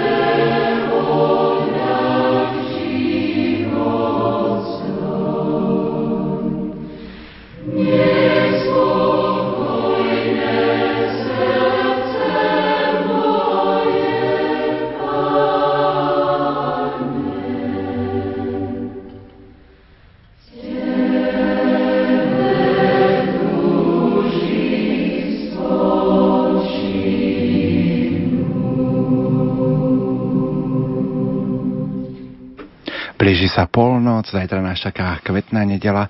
Otec biskup, ako budete prežívať e, zajtrajšiu kvetnú nedelu? Kvetná nedela tu v Banskej Bystrici býva veľkým dňom, pretože už niekoľko dní je tu sústredená mládež takmer z celej diecézy. Sa to volá Kvetný víkend. Zajtra s týmito mládežníkmi o 10. hodine budeme sláviť svetú omšu vo Farskom kostole na nebo vzatia Panny Márie. Tejto svetej omši, tak ako aj v iných chrámoch, bude predchádzať sprievod s ratolestiami. Na jednej strane sa budeme tešiť, že Kristus Pán prichádza do Jeruzalema, aby vykonal dielo spásy. Na druhej strane budeme so žialom vidieť zlobu sveta, ktorá ho pribila na kríž. Tento deň potom o 12.30 bude beseda s mládežníkmi, ktorá bude vo farskom kostole Františka Ksaverského, teda v katedrále. A aj cez vlny nášho rádia mládežníkov tu z Banskej Bystrice srdečne pozývam. Hm?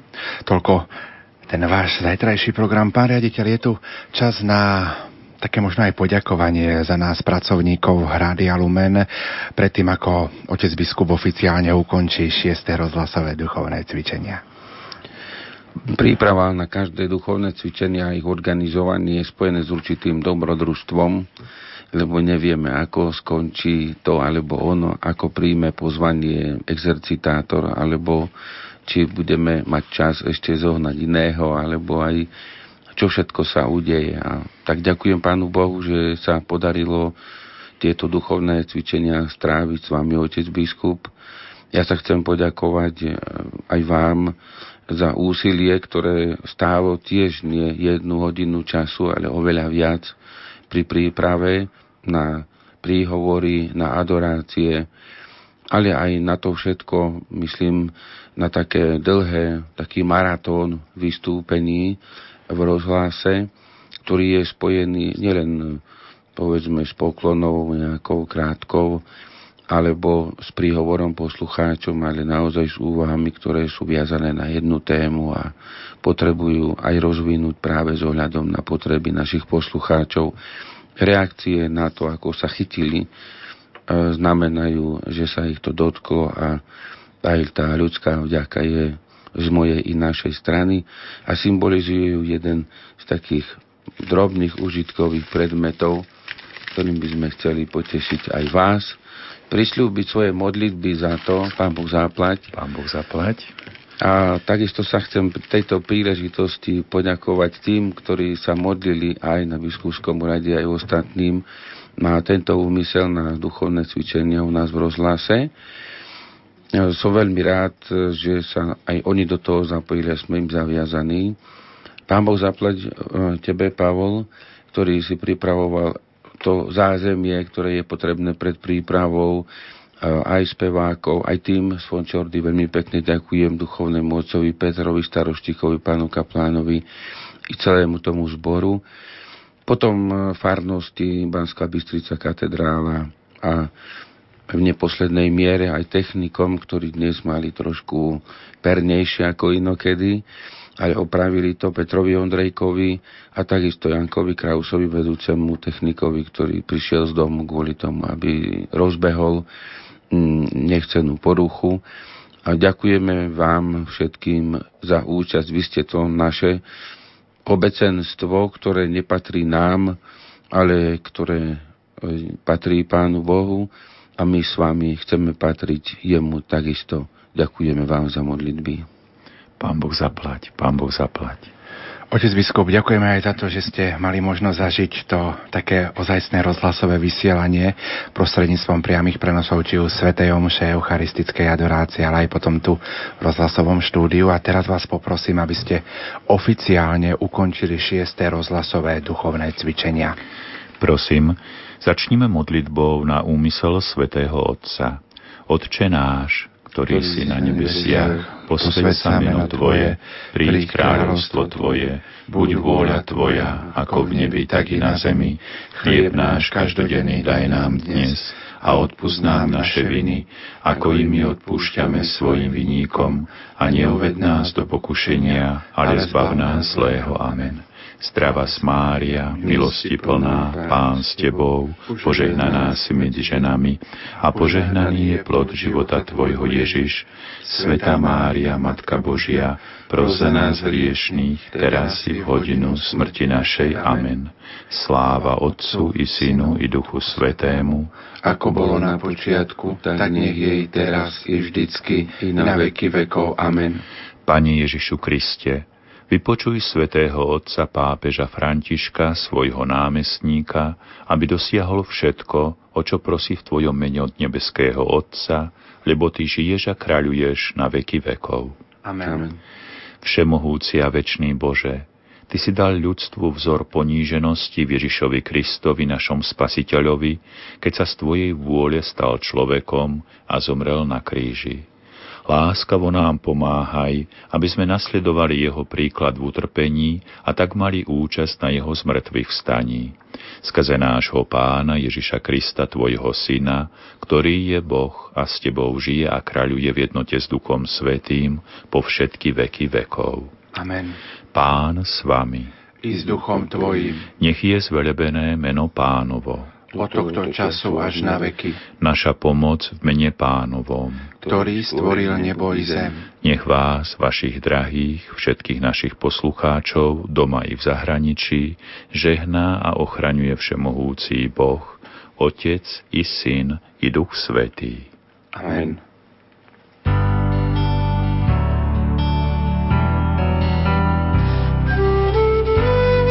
Šiesté rozhlasové duchovné cvičenia s banskobistrickým diecézným biskupom monsignorom Marianom Chovancom.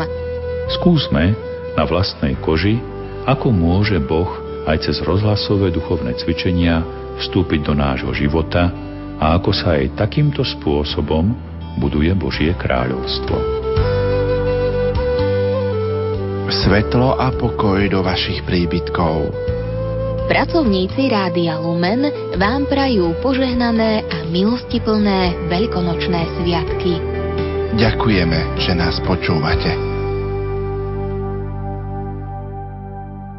Láskou svět spoutej, dej zášti hráz, ďábel boj vzdává, boj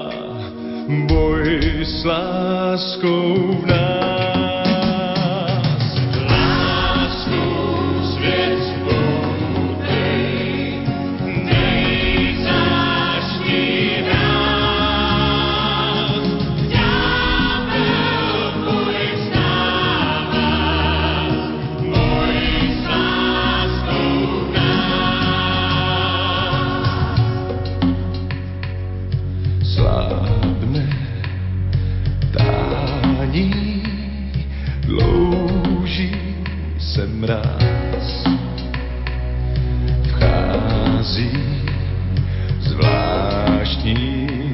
Bůh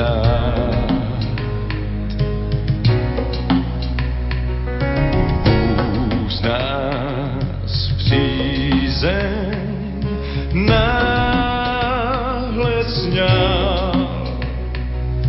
Den zkrásí svítáním, doufám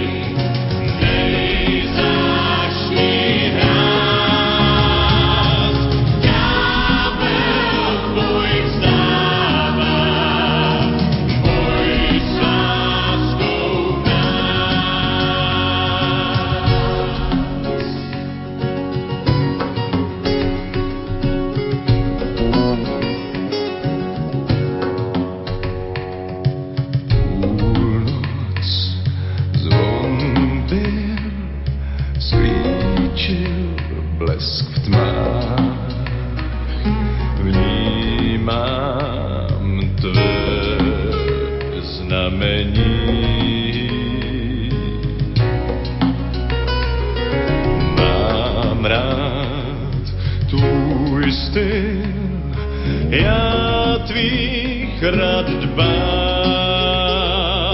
Tvá ztracenou, dál pod cenou,